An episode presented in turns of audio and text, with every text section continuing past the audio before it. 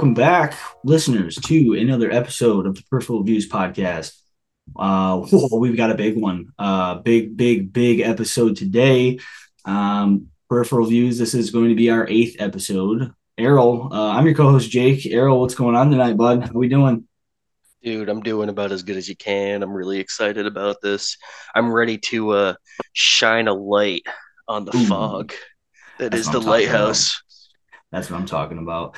Yeah, that's what we're talking about tonight. Uh, we're talking about 2019 um, psychological thriller, um, horror, horror film, however you want to categorize it. This is Robert Egert's, uh, Robert, uh, Robert, I'm sorry, Robert Eggers' masterpiece, in my opinion. And we'll, I mean, spoiler alert, we love the film. Uh, so it'll be rated highly, but uh, we've got a lot to say about it. It's called The Lighthouse. Came out in 2019. Big film, third uh, contribution to the film series for us. Uh, that's our that's our film series in the podcast. Um, our previous two were the pilot episode, which was on The Thing. Um, you could actually draw some comparisons uh, to these two films. A lot of like survival uh, or survivor thematic stuff going on between the two films, kind of similar in that in that vein. But um, um, and then we kicked off our second one with the death of Stalin, um, which was which was a good one too. But we're getting into the big stuff here. Like like I was actually just mentioning the Errol off air. This is the reason I um, wanted to do a podcast in the first place was to talk about films like this. I mean, this is this is as good as it gets with in terms of filmmaking, and I just absolutely love a film that uh, has so many layers and so much to talk about. It's um it's it's just entrenched and it's open to subjectivity, which in an opinion discussion, which is which is what the podcasting world is about. So we're going to dive into that. Let's do a little housekeeping before we kick things off. Uh, you know the digs as per usual. Um, customarily, we are found at Twitter. Um, I'm sorry, on Twitter at peripheral v123. Um, our streaming platform um, on a primary basis is soundcloud.com forward slash peripheral views 123. Contact us by e- uh, email at peripheral views podcast at gmail.com. Um, throw us in your old search bar at uh, on the Apple Podcast app and the Spotify app. Um, and if you do, please hit the notification bell. Be sure to subscribe, please. And if you do enjoy what you're listening to, or if you don't, either way, leave us a review and a rating uh, to get us um, just to get us a little recognition on those platforms, one way or the other, positive or negative. Um, I did want to mention uh, that the website, I actually started the construction of the website. Um, that's going to be forthcoming. I'm taking my sweet time on that as per usual. But uh, we'll get that rolling along the way and have that pumped out and launched hopefully um, at some point in the next handful of weeks, maybe a month or so.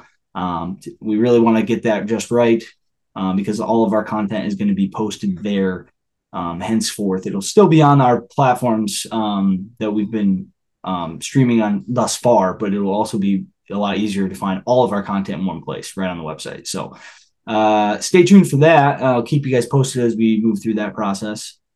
Um, let's talk about a little bit, Errol. Uh, it, we're doing film today, so I, I, feel a little funny about not mentioning the release of uh, Christopher Nolan's new film Oppenheimer um, that dropped yesterday, opening day for that film. Um, Errol, I'm assuming that I mean we're both busy guys. I assume that you haven't gotten around to seeing it quite yet. What did uh, is that the case for you? Yeah, no, I would have been there today if I thought I could squeeze it in, but I wanted to. Uh, I I legitimately wanted to watch the uh, the lighthouse mm-hmm. again, or at least uh, go through some of the stuff. Um, interesting, uh, interesting development.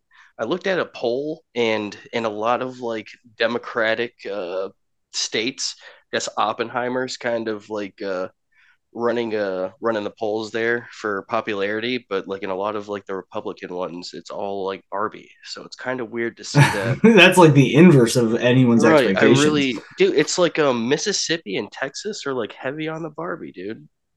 Yeah, I mean, I'm Good. I'm they like a dumb comedy. I'm not to say that Barbie's dumb. I don't mean to say that. It might be a very good film, and it's actually getting pretty good reviews. I don't know that it's um it is a comedy though, and like I don't know. I assume I folks down south love a good comedy. Who doesn't? I I heard it's uh like well, it's a satirizing Barbie too. So even if you don't like it, then that should be yeah. a good time.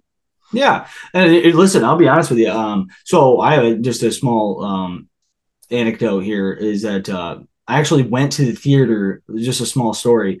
Um, my wife and I went to the theater uh, last night to see Oppenheimer. I got tickets um, at what's we have a movie tavern here in Central New York, uh, Syracuse, New York, um, and we have like a, a movie tavern that you know they serve you like you can get your tickets in advance on, on just like everywhere else, but you can also like they like serve you a meal at your at your seat, and it's like a it's a thing. It's like a niche thing. Um, I'm sure you can find them anywhere, but we have one here, and I opted to go get tickets for it um, unfortunately, this is going to be like the this, this, will speak to my to the character of who I am if in a negative way here. But um, we actually got to the film late uh, um, by about ten minutes or so. Ten like movie started like five forty five. I think we got there right at six.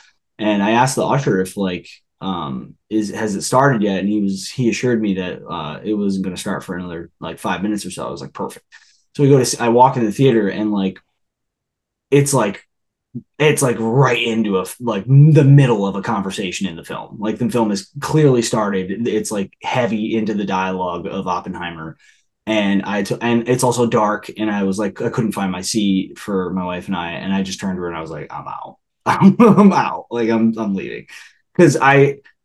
I and I explained this to her, and for her, she's like not quite as like a you know a cinephile as I am, but she was like, no, like I think she like had an indication. No, let's stay and, and like fin- finish the film. Like let's just find our seats. Like take a few minutes to find the seats and we'll finish it. And I, I was just like, the thing about it is, and this is true, and like you know, like I don't know, it's a little crazy of me because it's a little unreasonable. Like I wanted, I went and got a refund and everything, but I absolutely oh, I would have, and that's not an I unreasonable thing to ask for. Be like, hey, I was just a little late. I would like to come back no, they gave me a refund. It was, and they were totally cool about it. I'm not gonna. I won't. It's uh, movie tavern by Marcus. Like great, great folks. They actually they accommodated the refund, no questions asked, and it was like you know because it was only 15 minutes into the film or whatever when I got it. But I I explained to my wife like she was like, why is it so important that we? It's like we just missed a few minutes. It's not a big deal. I was like, it is like if you go into a Christopher Nolan film and you miss a sentence, you are fucked like it will leave you in the dust. His movies.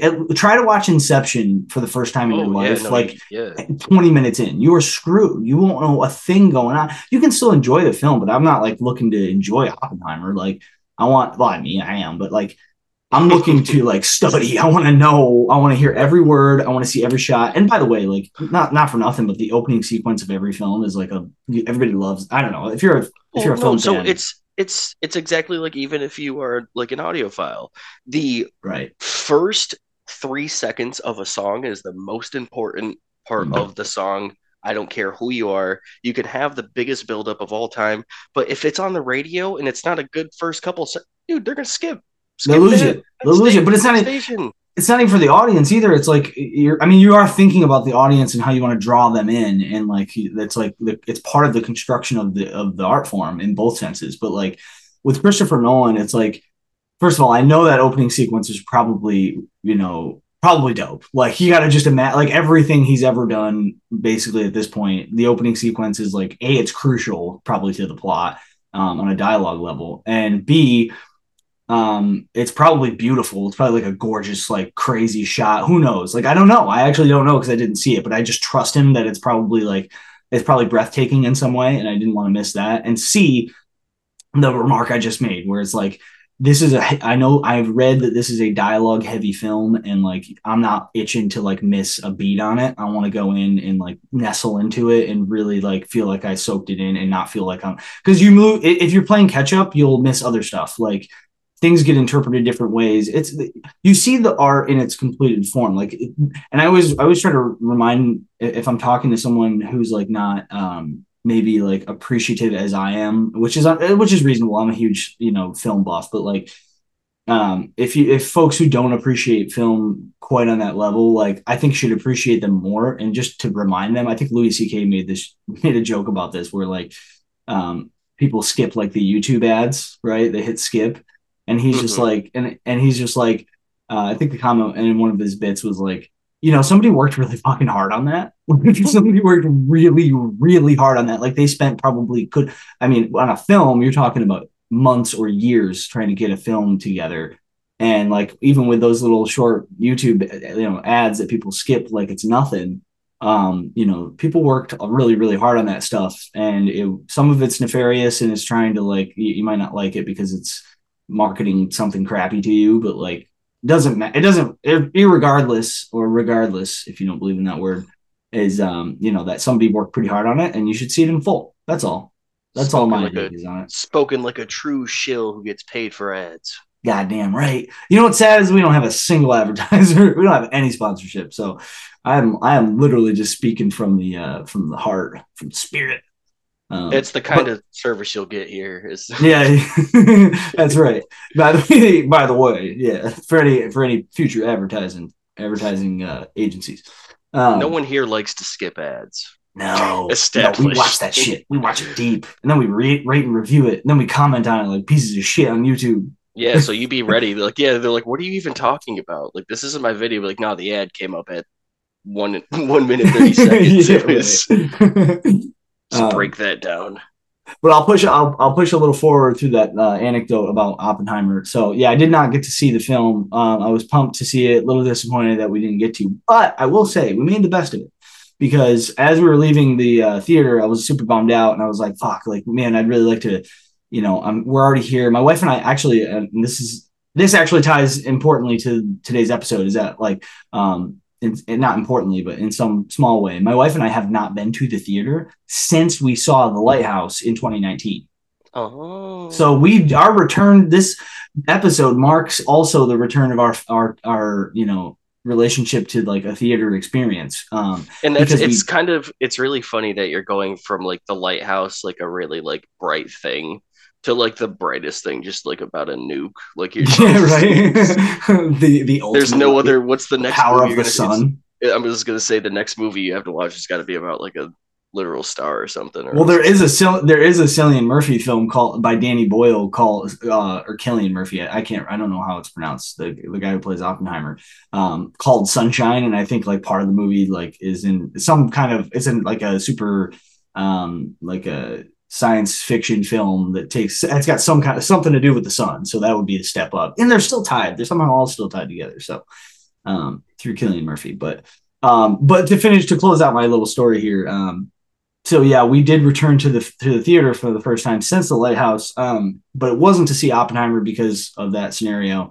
So instead we pivoted um, happened to be timing wise, it worked out great. We went and saw the fifth and final installment of Indiana Jones and the Dial of Destiny. Okay.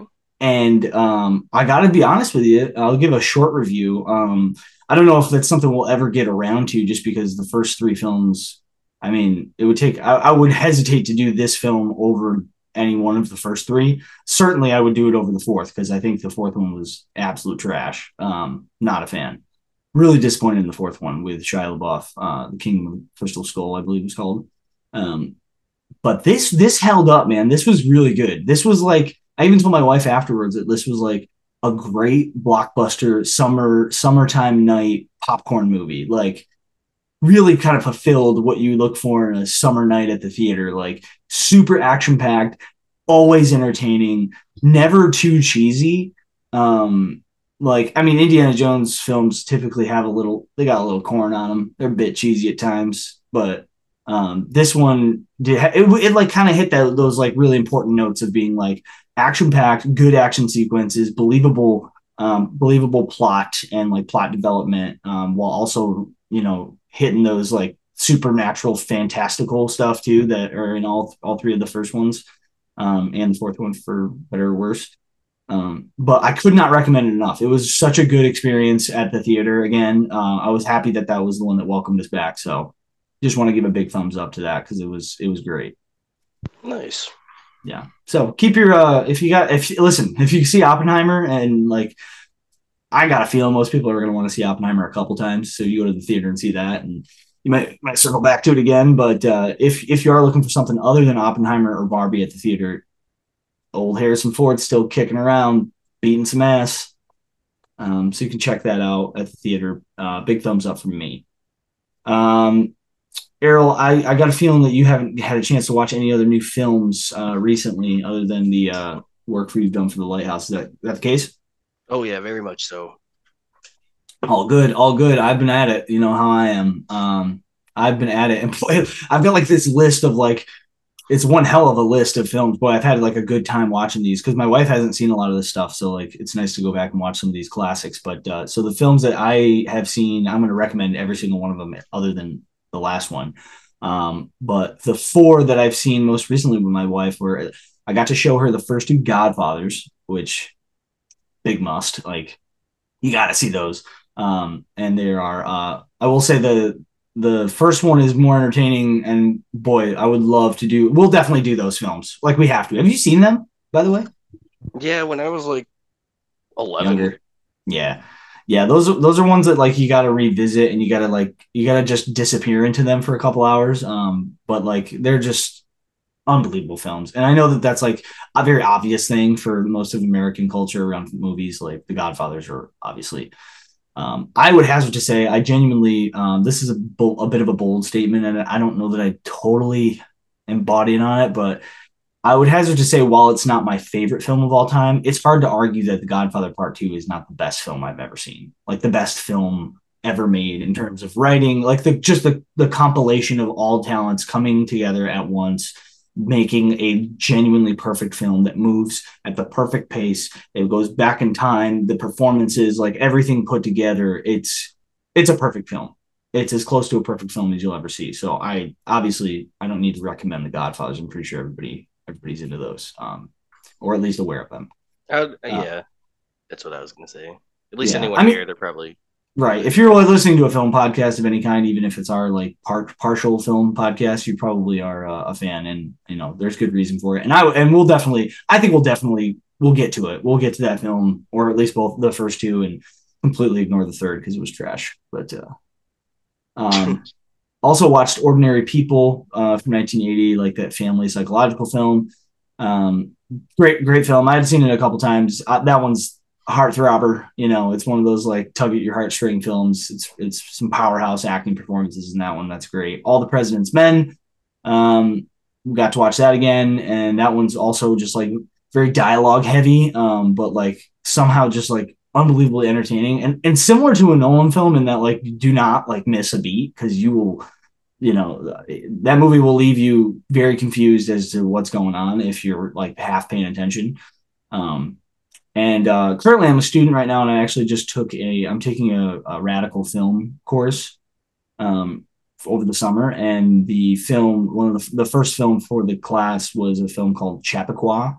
Um, it's like this weird 1960s exploitation film about like uh, drug addiction and alcoholism, and it's like it's very like uh, very political and sociological, and it's got a lot of messages about it. And I actually wrote a, a, little thing on it, and you know, maybe I could actually post that. I could link that to our Twitter if anybody's interested in what I had to say about the film because it was uh, there was a lot going on with it, and uh, it was. I don't know that I'd recommend it. It's not. It's not like a fun watch. It's kind of weird and bizarre, and you know. Oh no, and the and uh, yeah, the lighthouse is uh, not uh not yeah. Well, listen, this is no. I'm t- well. The lighthouse is like gorgeous. Like this is not. This is not pretty. This is like like it's like very like spliced together in like very low budget. The lighthouse had some money to work with, and also 2019 technology. Where this is like 1966, and we're like splicing shit together. And you get what you get. Yeah, listen, he did what he. It's it actually became a like a cult film. It's got like a lot of uh, attention um, since then, and um, it had a lot, to, a lot of interesting things to say, but that's as much as I can really say about it um, that I hadn't already written. So, um, speaking of The Godfather, though, while I don't really remember much from it, sure. um, I read somewhere recently that uh, Francis uh, Cap- Coppola went to a uh, he went to like a film school like after he was done directing it he wanted like tips or something and the guy teaching the class he was like just watch the godfather and he's like what do you what do you mean? He's like, what do you mean by this?" He's like, I need. You didn't know who he was. Yeah, like he just like he's like, oh, have you seen that? Just like do what he did. And he's like, so can I just get my money back? Like what the? Yeah, I'm dropping out. I'm dropping out. I want a refund. Give me my money back right now. Why? How about I give you a degree? That's what he should have said. I'm like, give me, give me the hat, give me the chalkboard. Yeah, I'm gonna ask you to leave, sir.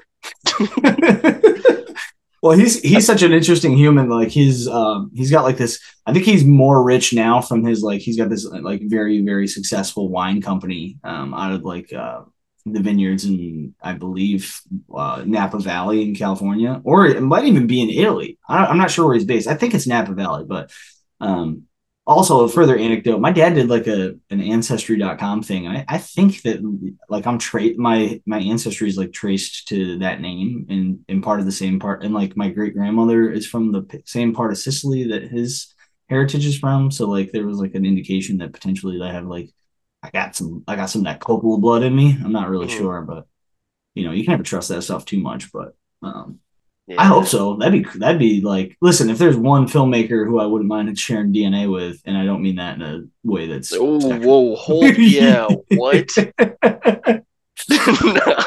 ancestry. You could literally say just related to. I'm not trying to touch that old man. That would oh. be for another podcast. Who do we want to? What director? What directors are we trying to? Are we top trying to? T- top ten hottest directors. he would not make my top ten list. I'm going to be honest with you. He's he's uh, it would be weird now. Man. Well, listen. Well, especially yeah, it would make it very weird. Especially, I mean, that's we're talking. All right, we're gonna we're gonna we're gonna pull the plug on this part of the podcast here. So let's uh let's keep moving forward away Aww. from. uh oh, are you disappointed? No, I'm just. Uh, all right, uh, moving into the next uh, the next segment here. Let's talk film in 2019. Um, don't know, a weird year for movies, in my opinion, kind of up and down. There was like a lot of, um, I mean, I had you, you've got the list, Daryl. What what did you think? Uh, what stuck out stuck out for you? I'll let you kick it off. So I'll start with the stuff that was like uh, probably really good, but I didn't see it or that mm-hmm. didn't like pop out. Like of course, like Toy Story four, uh, Frozen two, The Lion King. Yeah, um, a lot of kids stuff the, that year. Right. I guess The Irishman was pretty good, but I didn't see that. I can attest to that. It was not as good, I think, as the world perceived it. I'd like to watch it again, but it's like four hours long, so I haven't circled back to that yet. But right. it was good. I like I liked what I saw, but I wasn't, you know, ecstatic. Then you got a uh, Bohemian Rhapsody, which Never you can't really, it. you can't really. I don't imagine you can really mess up a documentary about a prolific figure. So oh, it was well. Actually, no, it was a biopic. It wasn't. I don't think they. It wasn't like a. Oh yeah, no, yeah. I'm sorry. Yeah, not a. That, I think I, th- I figured that's what you meant. Yeah, no. Yeah, I, I mean, that story is pretty interesting. I'm like, it's a rock and roll story. This was tough to mess it up. Yeah, I'm with you. Right. Um, Black Klansman with uh, Adam Driver, if I'm not mistaken. I didn't see that. Hella good. Hella like I mean, real good. Like that was that was that's Spike Lee. Um, I saw that I in had, the theater. That was a blast. That that movie was so, hilarious I'm glad that you had like you didn't have the movie ruined for you because I didn't see it, but alls I saw it was like a TikTok or something, and I I quit. I, it wasn't because of, I didn't delete TikTok because of that, but it was just like one of the things adding up to where I'm like, all right, I'm done with this.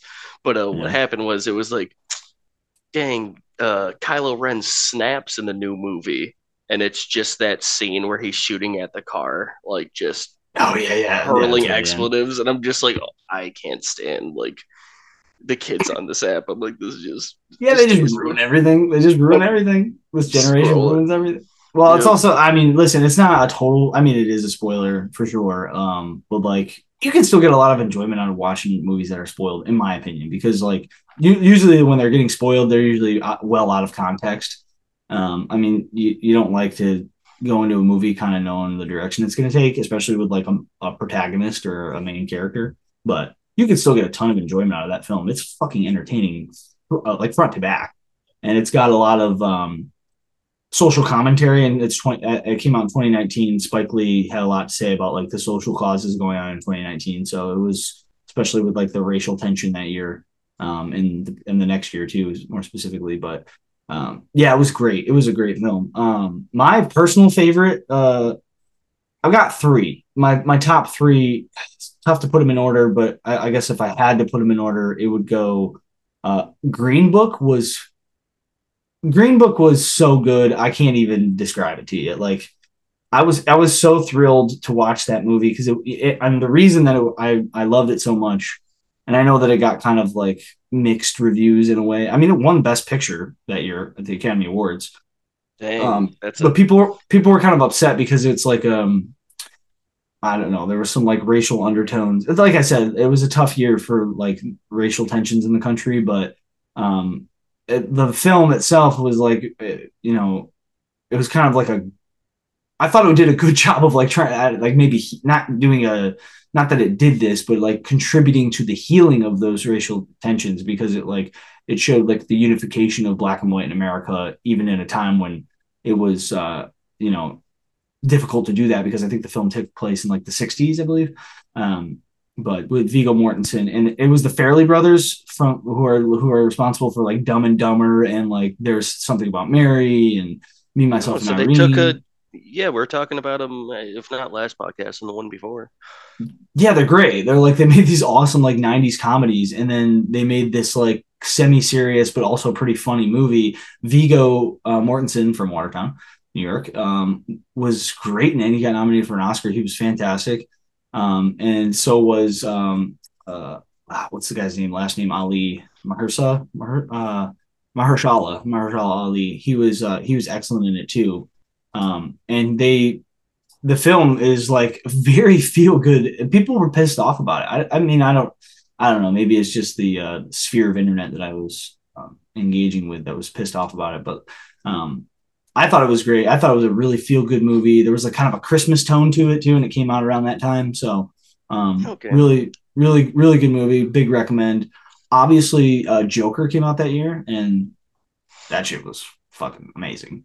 Right. Did you see Joker? You must have saw Joker, right? Oh yeah. Oh, also, I was gonna say if we didn't talk about um the uh, Farrelly brothers uh, in the last couple uh, podcasts, it's because we were thinking about just doing a like a brother uh, omnibus like just of all the silly, goofy movies.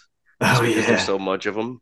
Yeah. Oh yeah. We and we absolutely could like rank. That could be a ranking show. We could rank the Farrelly brothers like all their movies because there's so fucking many. And there's like, I mean, there's a solid, there's a solid six or seven that are genuinely good, like very good.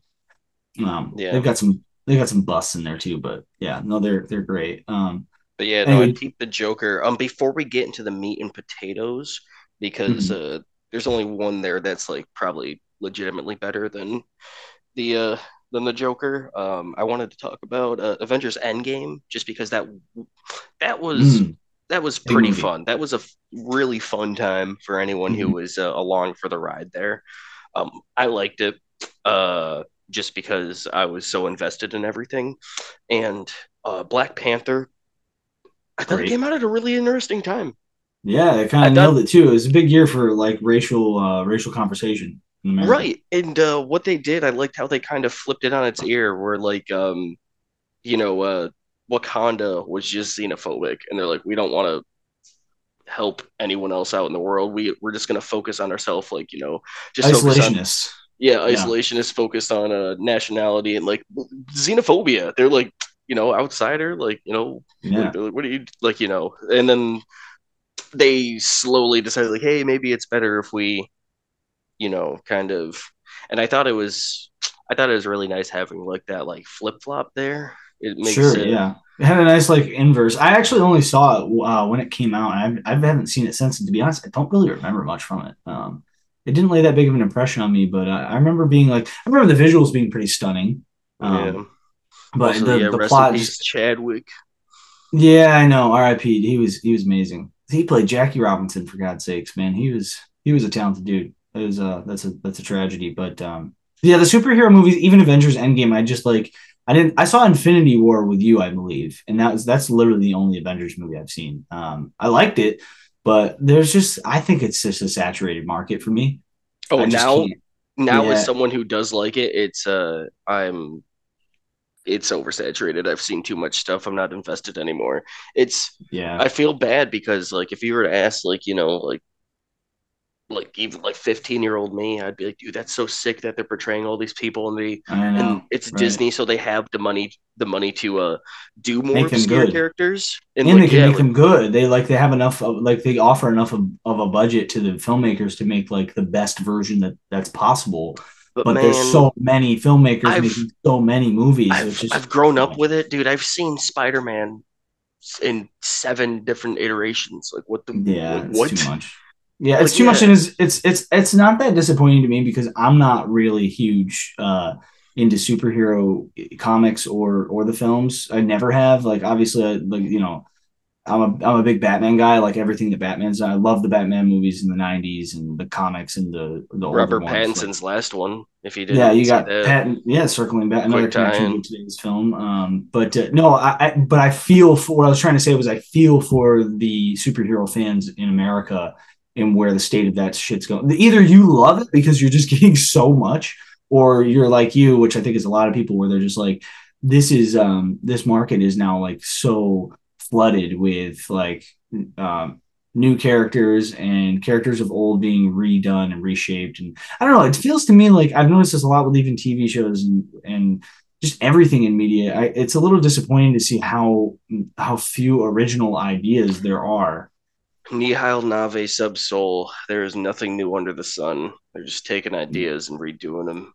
They really are, and that's why, and that's why a film like The Lighthouse is like so uh, breathtaking because talk about a unique and original idea, although not completely well, original. Yeah, it's loosely based, based on, off a bunch of things. But no film had been had, like there's there's other iterations. This is technically a remake because it has been done.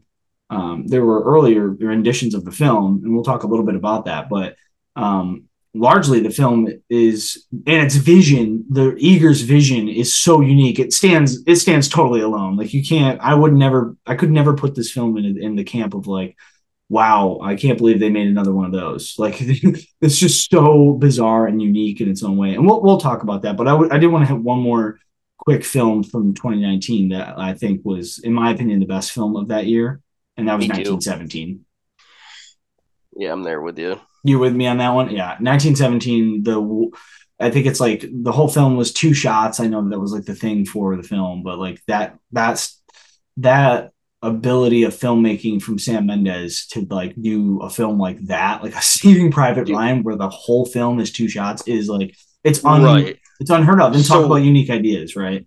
So I was enthralled with the Joker. Absolutely loved it. Like I would Likewise. give the Joker like a like a nine, dude, nine and a half. Uh, I might too. I might 19, too. yeah, but Joker didn't, dude. That shit didn't have me like in like emotional. Like I was like in like tears, like yeah. with that. Like it's uh, yeah. it was a lot easier for me to like you know put myself in that situation. You're just thinking like you get drafted to war, like you have a brother and another like you know, mm-hmm. in another platoon. You're like, I just gotta find him. You're like, it's gonna be fine because I'm just like gonna go and find him. And it's like, I don't know, dude. It's it's rough. Like you just you there feel for been... He doesn't want to. He doesn't want to be there. he, he does not. It. Well, he also have like I mean, there's just we, we we could do a podcast on that film. We we definitely probably should, but I would say there's three there are three war films that have come out in the probably well, let's see, this would be the last five years, five or six years total.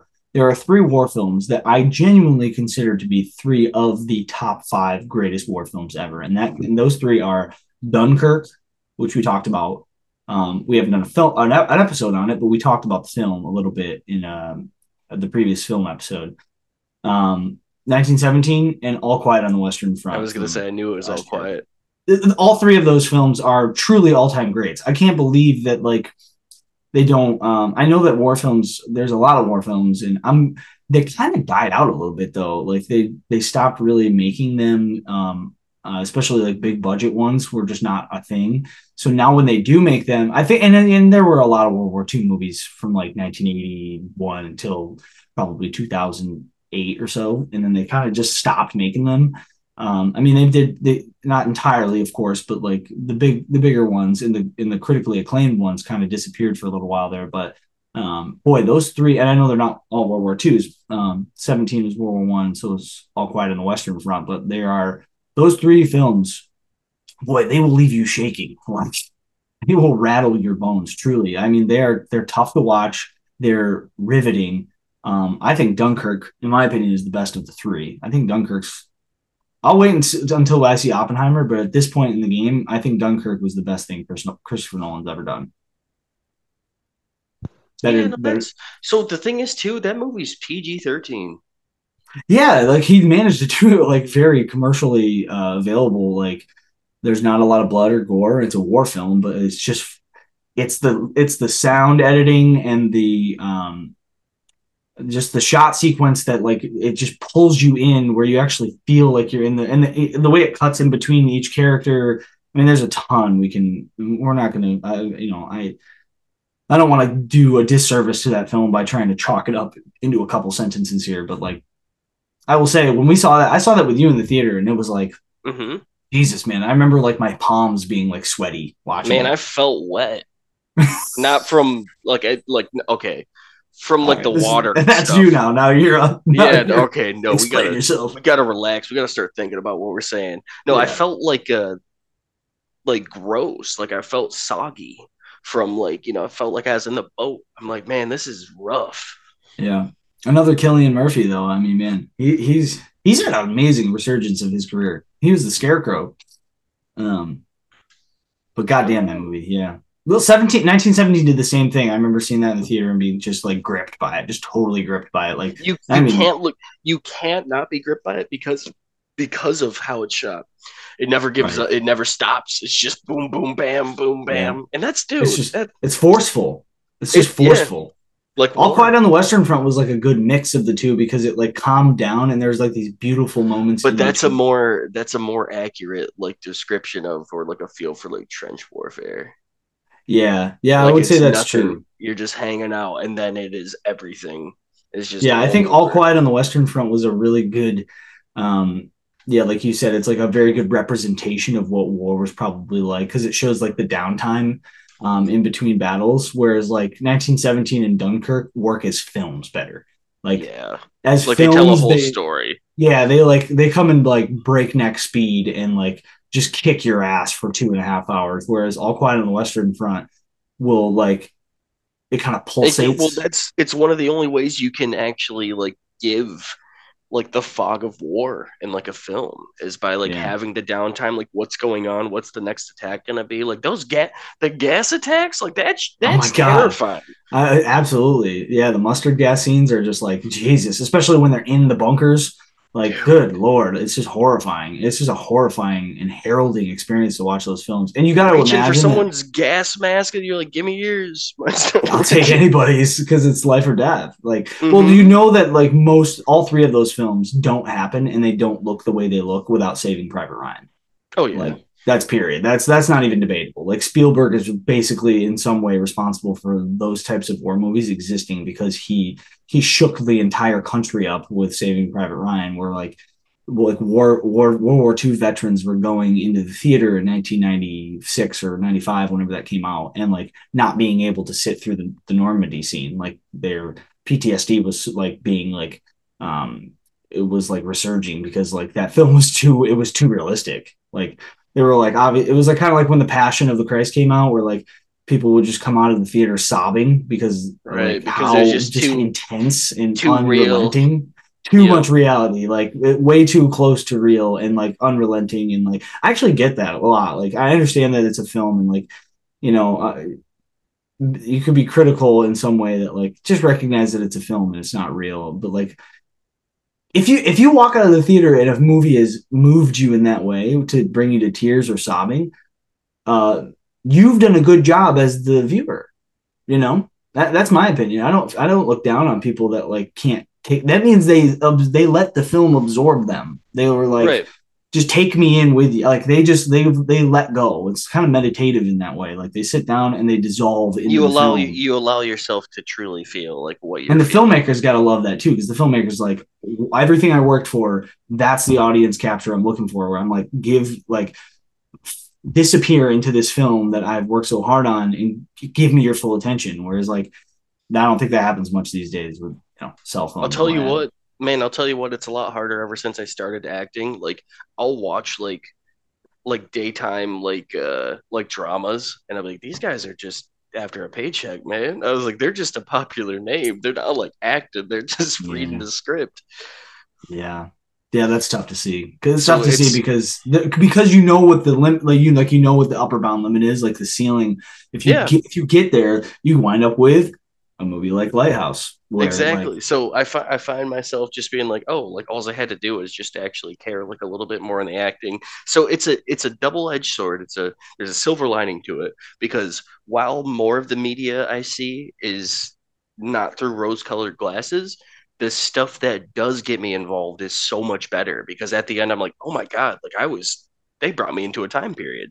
Well, yeah, Which, it's so it's so great because that's what like that's what books do. That's what fucking mm-hmm. novels do, and and it's stuff. I, I'm I'm just as much a victim as anybody else, but like like I don't read novels anymore at all. I have a hard enough time like piecing through a fucking nonfiction book, but like like I miss reading novels because I remember I remember back in the day, like back in high school and a little bit a few years after high school, like in my early twenties, reading quite a bit of of uh, of fiction and being like and disappearing into a different time period or a different location. Like reading the example I always give when I explain this is The Sun Also Rises, which takes place in like Paris, and the lead character, the protagonist is uh, his name is Jacob, which I share that name with the character. So I could like I remember like I I sunk my eyes into that story by uh, Ernest Hemingway, and I like I disappeared in the book, and I remember just like all of a sudden like 140 pages were gone. And i was just like and i finally lifted my head and i was i was back to reality. And it was just like god like there's nothing like that. And films film can do that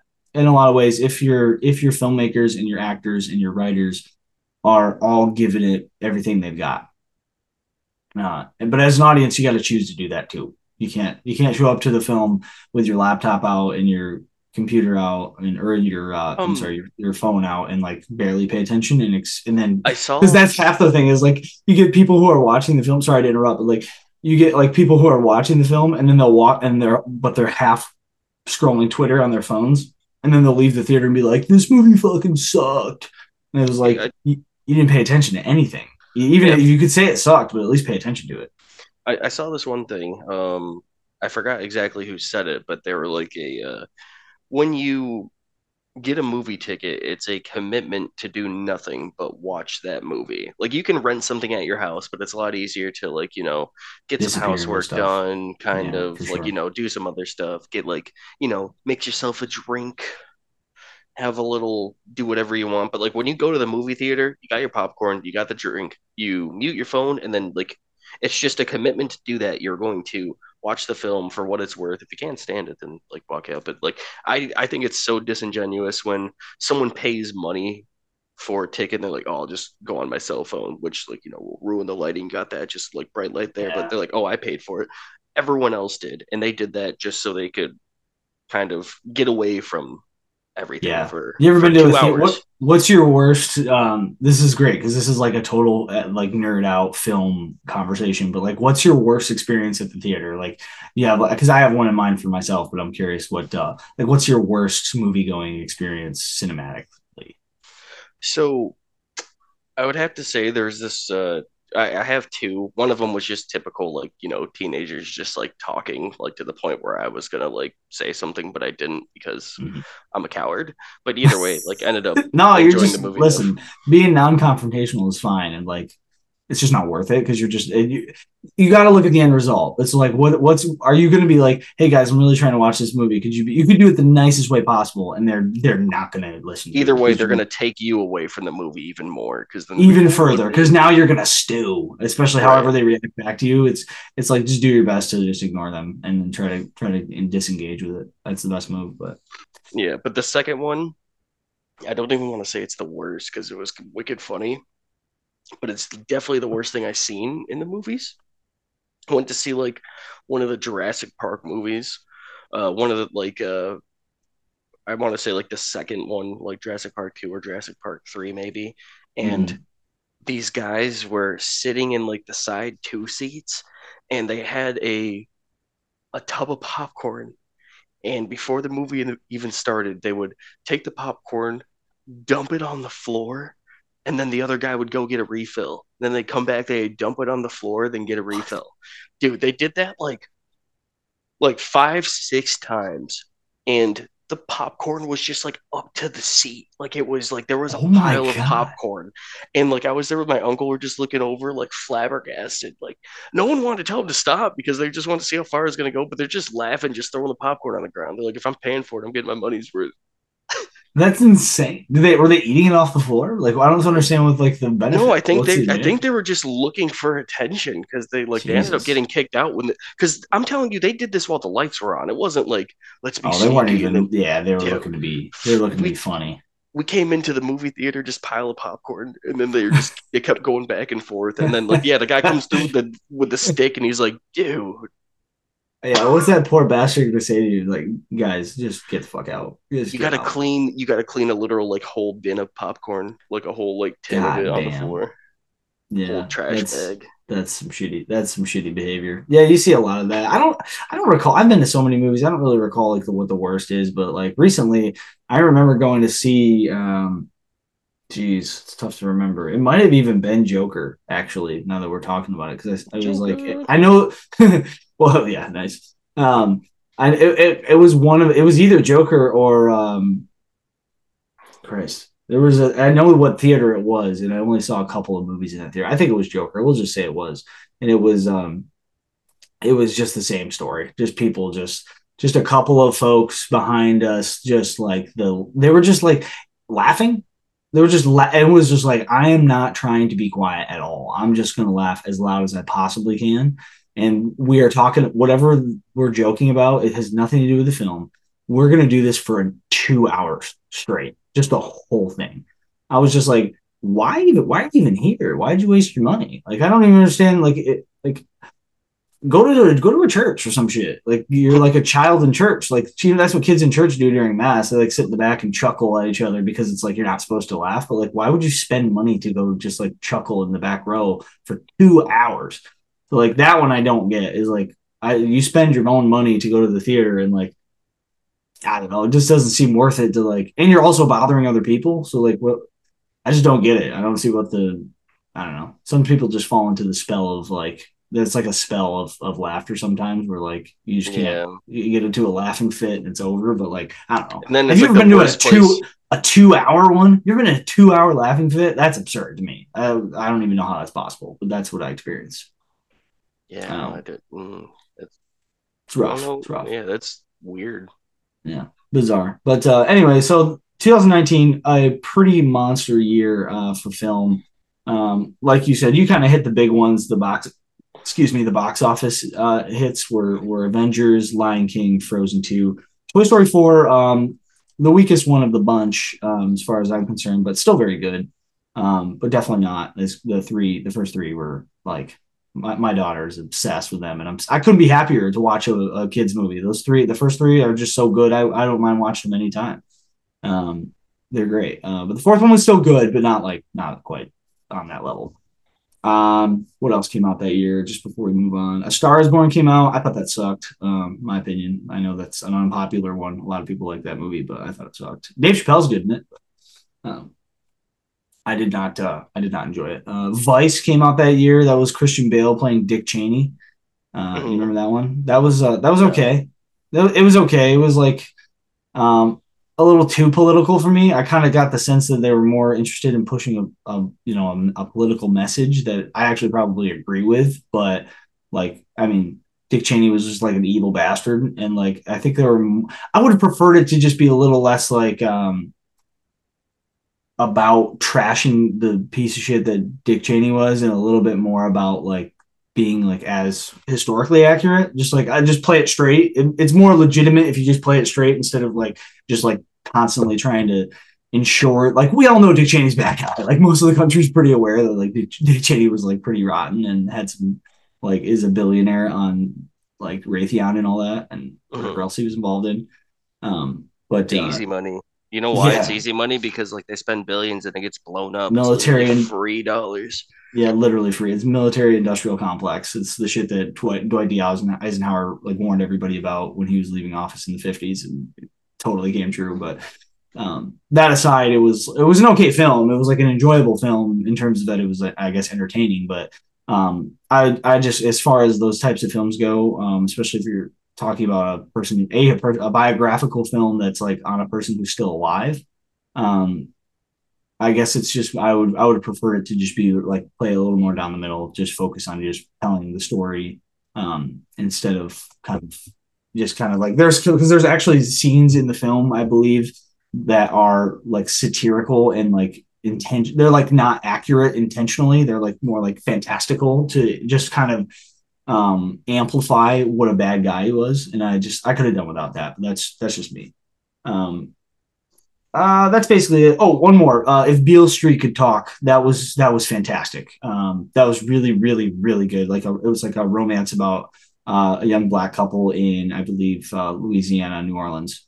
Um, and it's uh, a romance, romantic film, but like it had a lot. Uh, once again, a lot of racial stuff in the film to uh, sink your teeth into that was like really captivating at the time, especially in 2019. Holds up pretty well today too. Um, so give that a peek. Pretty good year for film. What do you think? Like one of, I, I feel like this was kind of the end of a of a pretty good run in cinema. This was like kind of the last pretty solid year. I think things kind of tapered off in the next couple of years, and they're. Uh, uh, I mean, COVID probably had a lot to do with that too, but I feel like yeah. things are start things are starting to ramp up now, right? You think so? Oh yeah, oh yeah. Well, no, no, because the writers. Uh, oh right, well yeah, I writers strike. Yeah, that's no, true. Yeah, they were. The, the, the writers strike is definitely going to hold things up, but I just mean what's what is coming out and what has come out in like this year and probably the last like twelve months has been like much better, better direction. Oh yeah. So on that note, that's the that's the uh, that's our section on uh, the film the film scene in 2019. So uh, with that, we've uh, we've covered all of our bases. Our introduction is complete. That being said, we're going to take a short break. Aaron and I are going to step away for just a moment. When we come back, we are talking about a 2019 absolute masterpiece, The Lighthouse, written and directed by Robert Eggers. Hang tight, and we'll be right back.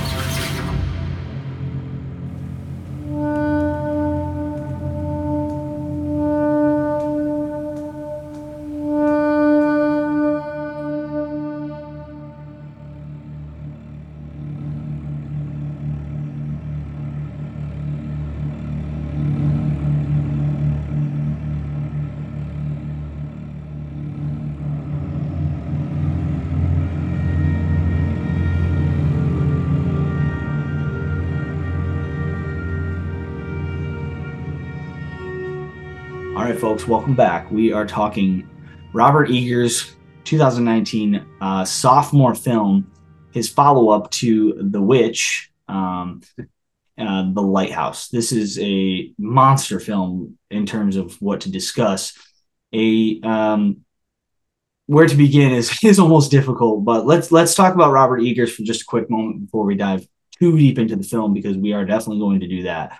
Um, Robert Eggers um, his debut film, um, a lot of the same. You, you, saw the first two films that he put out, which were the which was The Witch and then Lighthouse, and like they both kind of followed in each other's footsteps a little bit because of the uh, specifically for the, the script purposes, um, using authentic language from the time in which they they took place. Um, but I wanted to ask you, Erroll, have you seen The Witch? Has that hit your radar? Have you uh, gotten a chance to see that at any point?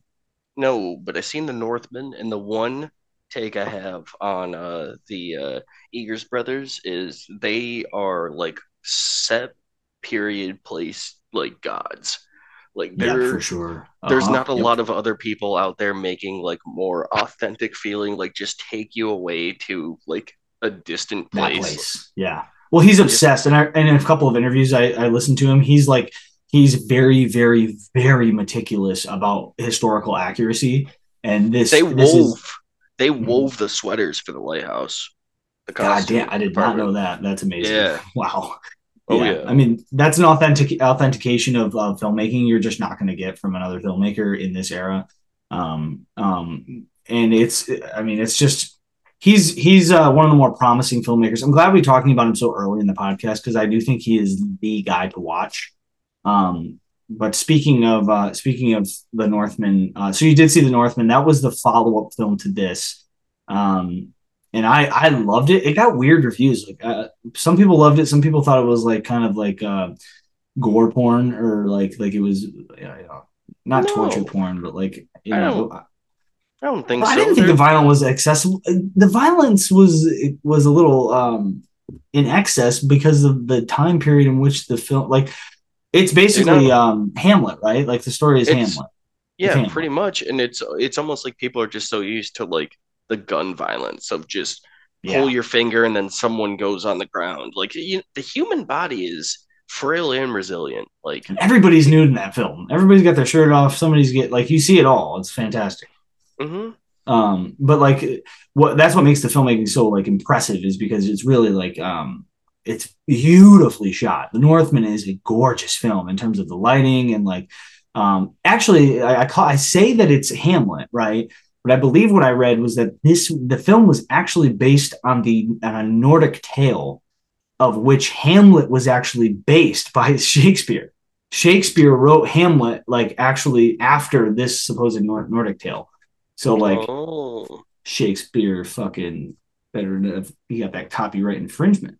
Well, no, that's just time. everything's a retelling, just like the lighthouse here. We just yeah, we just said that. Like Yeah, I said too, Ne- And Shakespeare's, I'm sh- sub- I'm sure that the version written by Bill Shakespeare was uh I'm sure it was an improvement upon the original Nordic, you know, tell, nice, storytelling. nice enough tale to inspire him, though. But yeah, no, like I said, Must have been good. Must have been good. Yeah. uh, nothing new under the sun. There's no feeling that hasn't been felt before.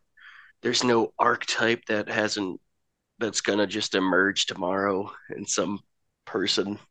Yeah, and like the theory, also the theory of theory that that kind of like placates that in some ways is that anything that hasn't happened eventually will, or could anything that could happen that hasn't happened eventually will, should enough time lapse. I mean, that's that's um like philosophically true.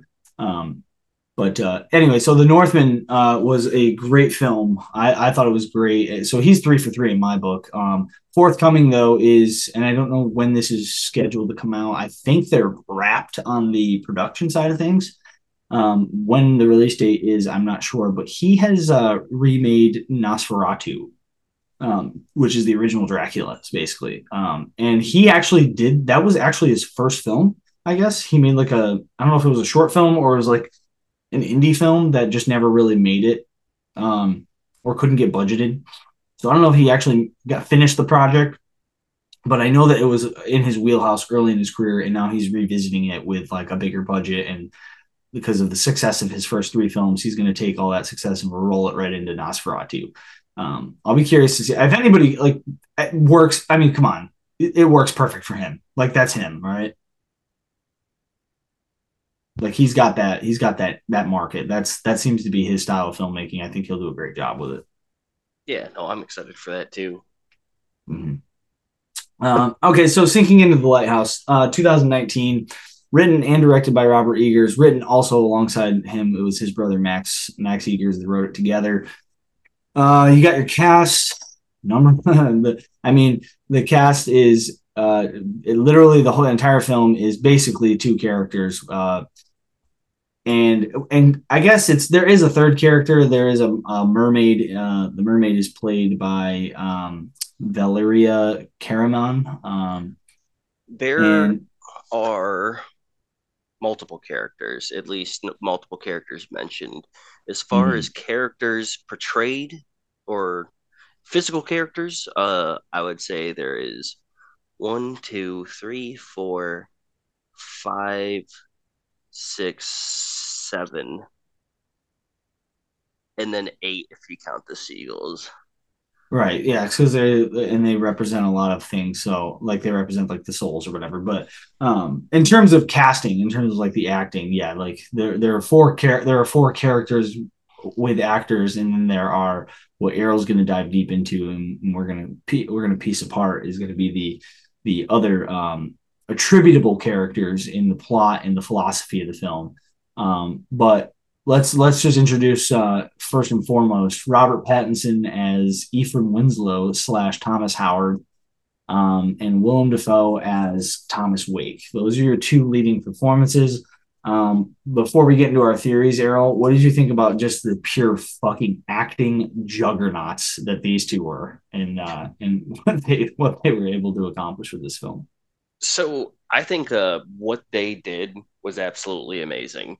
Um, how hard would it be to just just you and someone else just making a whole story uh and like a believable one uh it's i believe uh willem dafoe approached uh, mr eggers and then i think uh he was also working with robert with something else or robert's like i want something really obscure and he was like if this isn't obscure enough or if this isn't challenging enough i don't know what like yeah. to offer you.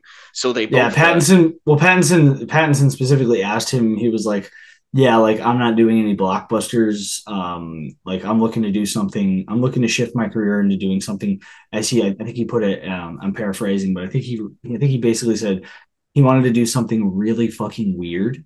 And yeah, and he wanted to do it. He wanted to. He wanted to play a fucking crazy person and he's and Eggers sent him the script and was like, if if you're looking to get crazier than this, then I don't know where you're gonna find it. And he was like all in. Um, and so here's the thing: this is exactly what you get with a project of passion. This is exactly everyone involved wanted to be involved with it, and they. I don't think a single person cared if they, if they made money from this movie. Dude, down down to the like I was saying, down to the costume department, they were knitting those sweaters to make them mm-hmm. period accurate because they yep. couldn't find them anywhere else. Right. Yeah, because it's it's it's it's well, let's let's introduce the plot a little bit. So like basically the film um and the film is about a lot. It's about a lot of things, but let's just I'll just introduce it in like the most rudimentary way I can. Um it's basically um visually it's it's actually the plot is sourced particularly from a 19th century legend of a particular accident that happened in uh, Wales, off the coast of Wales, um, and it was uh, about a small lighthouse that uh, about 20 miles off the coast. And um, two men, um, there's the lighthouse keeper, and then there's what's known as the wickie, uh, which I think is hilarious. That's such a great because uh, like the wick, like you're like you tend to yeah, the lighthouse to ma- you tend the flame, you maintain the light. So the wickie is like such a cool name for that. Um, but basically, the story is that the story goes as uh, two men stuck on an island um, attending to a lighthouse, keeping to a lighthouse, maintaining the um, condition of the building and the operation operability of the of the light. So obviously ships can navigate. Um, they end up getting stranded and um, the waters become too, uh, as it's quoted by uh, one of the characters, too rageful um, for rescue they are stranded there for um, the amount of time is actually a little bit unclear. The folklore is um, in the original like story. I, am not really sure how long. It, it's not indicated how long it is, but I guess the story takes place in like the early 19th century, like 1801. Yeah, um, it, yeah, almost. I think that's like the exact time period where they put it at. Uh, yeah, just about right. Yeah, the reason for the apprehension was uh, they were known to publicly quarrel. So just two guys in a lighthouse, and then yeah, there was an accident. One of them died. The older suspicious. Guy. Yeah, yeah. So he's like, I can't. Suspicious how it happened. Yep, he's like, I can't just. I need to explain myself. He needs to, you know, be around. I need to, you know, make a coffin for him. And so, like, he did that so um, he could explain himself when they came by. So he didn't just like, you know, throw him off the side of that lighthouse. And uh, yeah. And I guess the guy, I guess when I guess when the original character like returned home after being relieved of his duties finally, um, well, I'll, I'll, I'll, read the story right now. Um, this is courtesy of obviously Wikipedia, but this is what this story. Um, I'll read it off quickly because it's short on Wikipedia. This is the actual original story that inspired the lighthouse. Um, uh, the old lighthouse brought about a change in lighthouse policy in 1801 after a gruesome episode, sometimes called the Smalls Lighthouse Tragedy. Thomas Howell and Thomas Griffin, both named Thomas, uh, the two person team that managed the lighthouse, were publicly known to quarrel. When Griffith, when Griffith died in a freak accident, Howell feared that if he discarded the body into the sea, authorities might accuse him of murder. As Griffith's body began to decompose, Howell built a makeshift coffin for the corpse and lashed, lashed it to an outside shelf. Stiff winds blew the box apart, and the body's arm fell within view of the hut's window. As the winds would blow, Gus would catch the arm and move it in a way that made the appendage appear to beckon. in spite of in spite of his former partner's decaying corpse and working the lighthouse alone, Howell was able to keep the house house's lamp lit.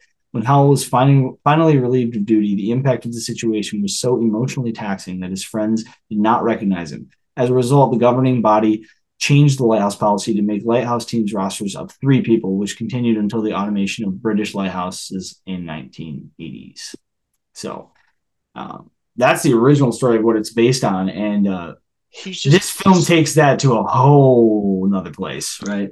But that's crazy, just because uh, uh, the whole time uh, uh, Thomas Howell was just uh, thinking that like the dead body was just beckoning him, calling him, yeah, calling on him, and waving.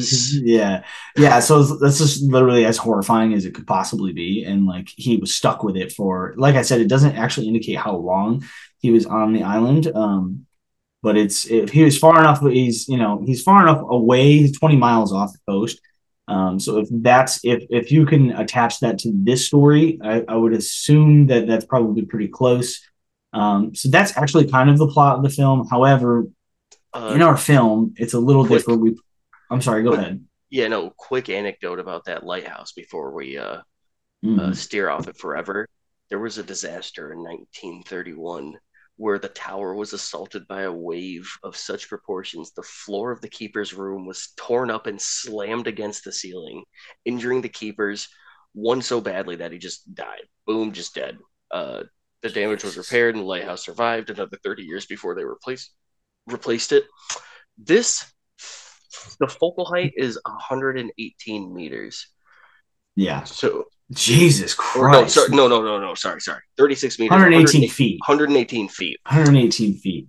Yeah. This so, like, wave, here's my opinion tear that motherfucker down and build a new one. This well, place so, is cursed. You never kill a seabird. Right. Someone must have messed up there. Someone and, like, the thing is, though, if that wave came in, it was over 80 feet. If it wasn't a tsunami, like from an earthquake, that's just a rogue wave. That's just crazy yeah. wave out of nowhere sweeping over and just throwing you up against the ceiling. That's uh that's Poseidon's trident. Yeah, yeah, right. So like, and we're gonna we'll we'll be getting into that here in a moment. Um, yeah, let me just introduce. I'll, I'll actually just tie that into um, the actual. Um, so the film kind of does a little bit of tweaking to that uh, to that um, the lore of that original lighthouse story. Um, we push ahead to the 1890s, or or pushing ahead about 80 years or so. Um, and your lead character, Robert Pattinson, playing Ephraim Winslow, um, which you later discover is uh, a name adopted by a man he watched die, his previous um, employer uh, begins a four week stint as a wickie on an isol- isolated island off the coast of New England under the supervision of former sailor Thomas Wake. In his quarter, Winslow discovers a small scrimshaw of a mermaid and keeps it in his jacket. Wake immediately proves to be very demanding, subjecting Winslow to taxing jobs such as emptying chamber pots, maintaining machinery, carrying heavy kerosene tanks up the stairs, and painting the lighthouse while bearing while barring Winslow from the lantern room. So this is what kind of goes on. So he discovers obviously the uh, fetish item of the mermaid in the mattress, and he's getting basically tortured um, by by uh, by Thomas Wake, his employer, played by Willem, Willem Dafoe, and uh, basically just forcing him to work, you know, work work like a dog, um, as he calls him, a filthy dog. Um, but uh, so that's that's how things kind of kick off, and things just get weirder and weirder as the film progresses. I mean, um, the the darkness in which um, I mean, what did you think about? I guess a good place to start was like, what did you think about the like the fourth wall breaking uh, shot where they're both just like staring at the camera next to each other for the first time? It's like kind of the first time you see them together. What do you think about that shot? Yeah, it's um, it's uh, reminiscent of uh, the two sailors painting. Yeah, not only that, but uh, well, for me, uh, yeah, I, I could see that. I could definitely see that. But what more so what it reminded me of is, and this is this is the acting, right? And I think they were inspired. I think Dafoe and uh, Pattinson were def- inspired by.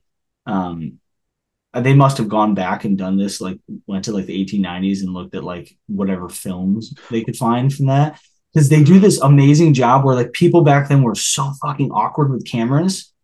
Like I think that they they were trying to emulate in that scene that like it's almost like a breaking the fourth wall because they're looking at the camera the same way that people used to look into a camera in the 1890s because just like this foreign technology.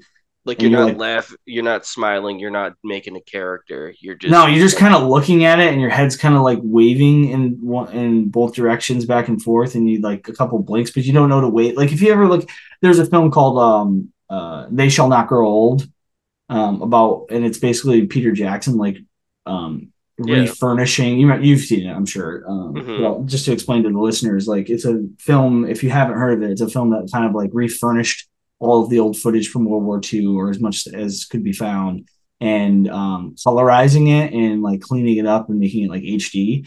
And like it's the same thing. Like people just in the earliest early 20th century did did not really know how to interact with like cameras. And this particular shot of our two um, protagonists or antagonists, or our one protagonist, depending on your theories, um, staring into the camera just was so emblematic of like of like how people would look at cameras back then. Like they do like this amazing job. Like if you pulled that out and like kind of dirtied it up a little bit, you could actually be convinced that these two individuals were uh, you know, from another from another century.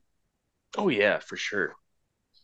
Um but uh yeah, so that that kind of introduces the film and where where the film goes from there is obviously pretty pretty deep. What did you think about the choice to go black and white? The film is entirely in black and white front to back. What was your uh, good choice or bad? Don't think it would have been as good if it was in color. I don't know that it would have. It would be a whole different film. Yeah. Yeah, I think it was the best. I think it was one of the better choices of the uh of the cinematographer who was what Jared Blasch. What about the uh the aspect ratio? Oh, the uh, 35 millimeter. They're like literally boxed in. Yeah, it's so smart, right? Yeah, I'm so with you. I'm so so with you. Yeah, that like the the uh 119, what is it, 119 1 or 1916? Um, like where it's just it's literally pushed in so tight that like you you feel the um you I know it was shot on a 35 it was shot on 35 millimeter, which is like basically half of what the IMAX uh theaters are shot or films are shot on. Um, but which I think is pretty much almost as big as you can get. But like you, you're totally right, and it also makes it seem like you're. It, once again, it makes it seem like you're watching film from uh from the 1890s or looks like the a picture. early 20s. Yeah, exactly. It looks like a like almost like a disposable photo from like the early 20th century. Like it really, and I do like what you're right. It definitely does that thing where it kind of gives you a sense of of like um entrapment almost. No, that's a good touch. Yeah, I thought that was really good. Um, another inspiration for the film was uh, Edgar Allan Poe's um, unfinished story, uh, "The Lighthouse," um, which was it was also. I mean that that poem or short story was like based on the same thing, the the 19th century legend. Um, so, not too much different there. Um, Erroll, you got any theories? Let's let's dive into the to the good stuff here. What's your theory on um, then what what is your take on some of the mythology? And like first of all i guess the, a good place to kind of transit transition us into that is um right before um, we do that then it would feel really disingenuous not to uh, mention the sound uh production the foghorn? Uh so the foghorn and just um a lot of the uh, music design. Uh so the gentleman or one of the composers uh Mark Korven yeah. he made like this or he made it in I don't think it was specifically for this movie, but it's called the apprehension engine.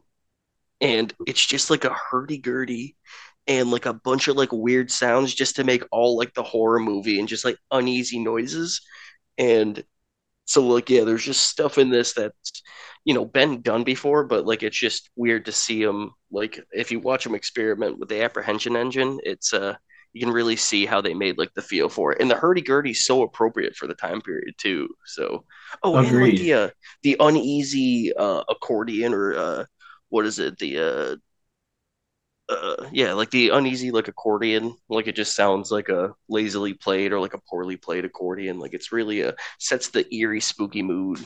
It's not a yeah. jaunty C tune. You know what I'm saying? Well, I'll get to. I'll definitely dive a little bit into some of like um, the filmmaking inspiration side of things because, like, I definitely have a bunch to say on that. But I will tell you this, and like, this is no, this will be no surprise to you. And there are a million moments in this film where you can draw um, a straight line from one to the other, but like I mean, the music was a great place to to start here because I can see so much of The Shining in this film, and the music is exactly that. Like just the ominous, drony sounds of the music.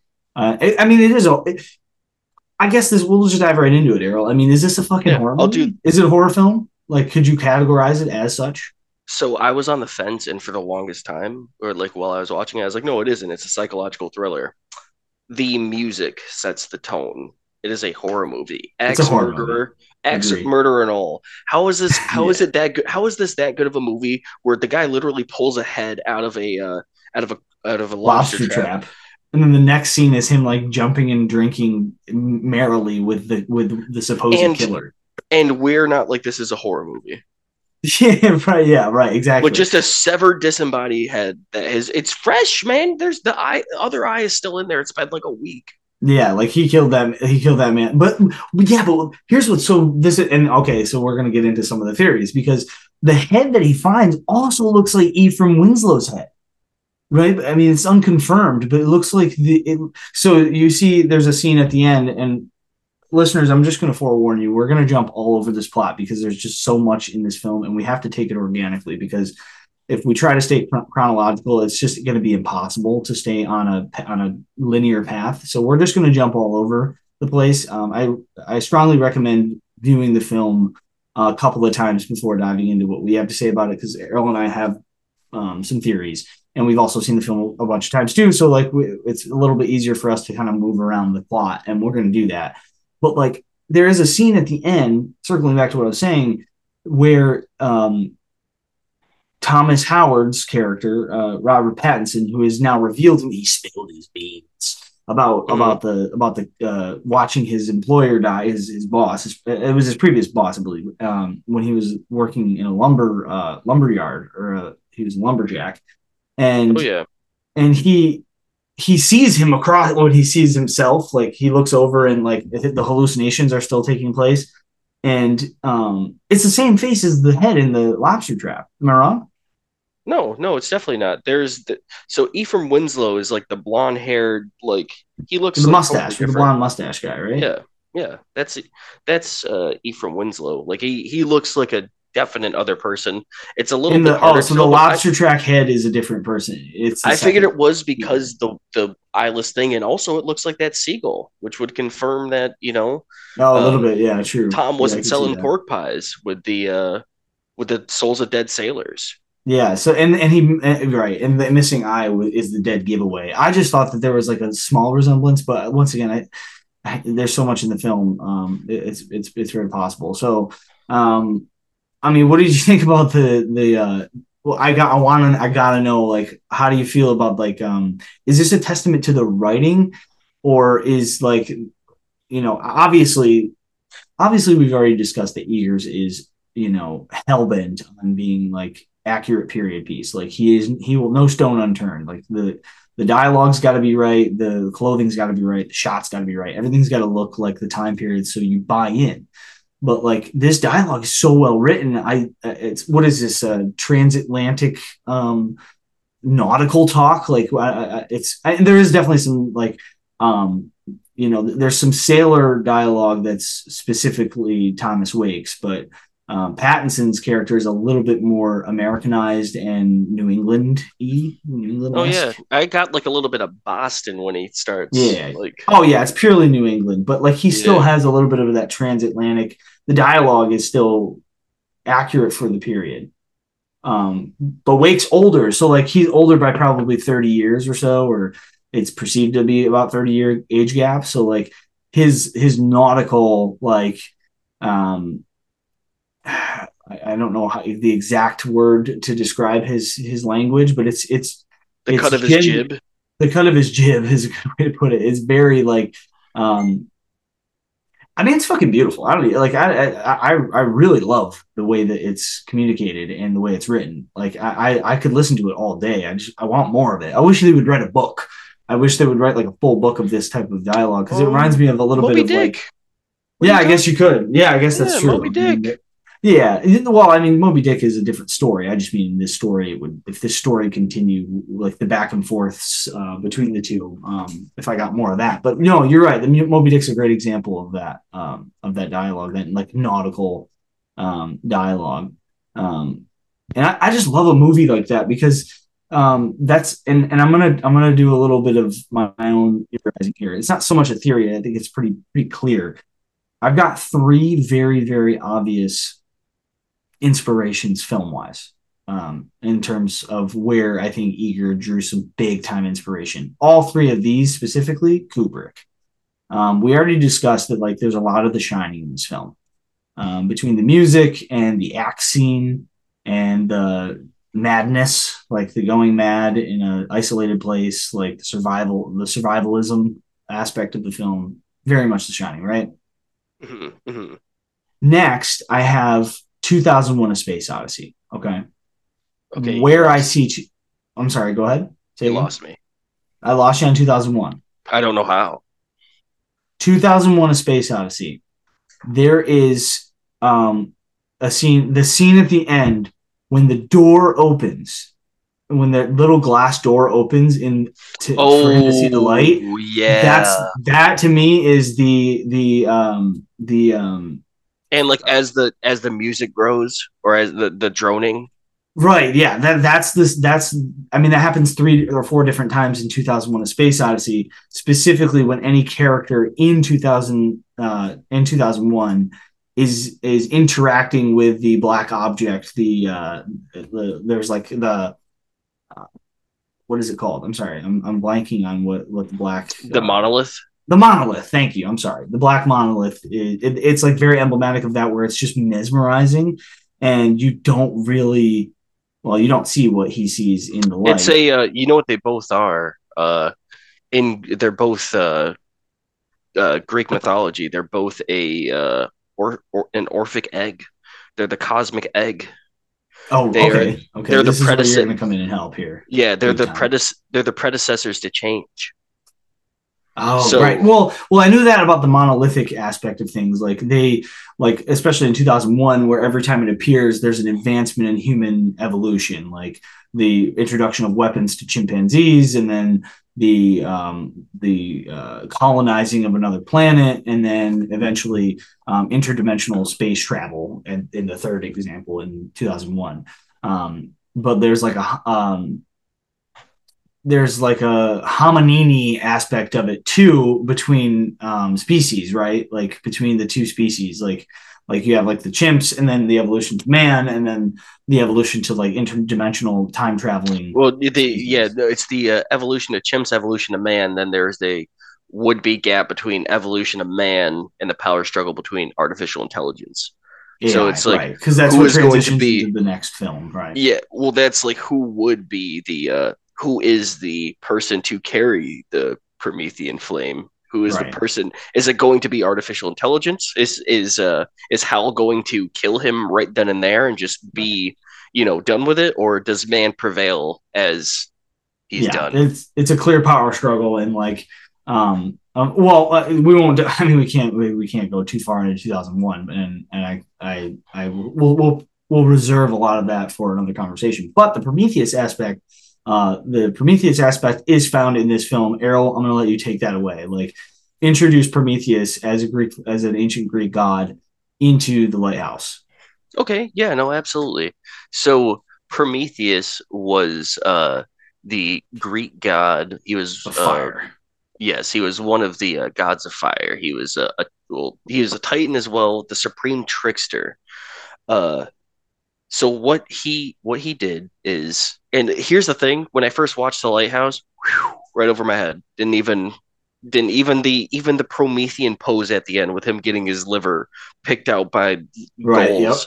Well, Like that one slipped by me too because what I kept seeing was because like film nerd over here, like I absolutely all I saw was Hitchcock, like the Mhm. birds, the film The Birds by Hitchcock. Like I saw, and by the way, there is a lot of Hitchcock in this film, but like you're right, the Promethean, um, like uh, the fate in which he in which he meets. Uh, by the way, though, that fate is predicted by Thomas Wake. Um, he he exclaims to him Yeah. he exclaims to him the Prome- the Prometheus um the Promethean uh end to his his he, As like, he's getting as he's getting subjects buried. him to the yeah he subjects him to the to the wrath of Poseidon. So here's the thing: he curses both. He curses both um, Ephraim Winslow, and he curses and Thomas Howard. and Thomas Howard. Right. He does. Uh, so uh, another another thing that almost slipped by me, uh, like five minutes before we started this. So he was uh, he he pretty much just uh, took the gift of uh, fire and gave it to mortals, which is seen as knowledge. Um, and that's definitely what the light is here. It's just, if you ask me, it's knowledge, it's power, it's promise, it's um, it's it's might be false hope. If you ask me, it might just Yeah, be right. Because they're in a So, no, survivalist no, aspect now. no, so what it is, I, I believe it's Pandora's box. I think the light is categor. I think the light can be categorized as Pandora. So Truly, he actually refers to it as uh, Pandora. Uh, I believe it's referred to uh, in in the script at one point. so Um, here's here's the reason why I think that is because uh um as punishment, uh Zeus created a woman, Pandora, sent down uh to uh uh what's his name? Uh uh Ep, Ep, Epimetheus, yeah, Epimetheus. Uh, and then Prometheus is like, nah, don't mess with her. And then Epimetheus, Prometheus's brother, married her, and then she opened the lid that had all the horrors and evils and disease and hard work. So honestly, I kind of think when he saw that, he just saw all the horrors. Even it was like that's why he was repulsed by it, literally repulsed from it.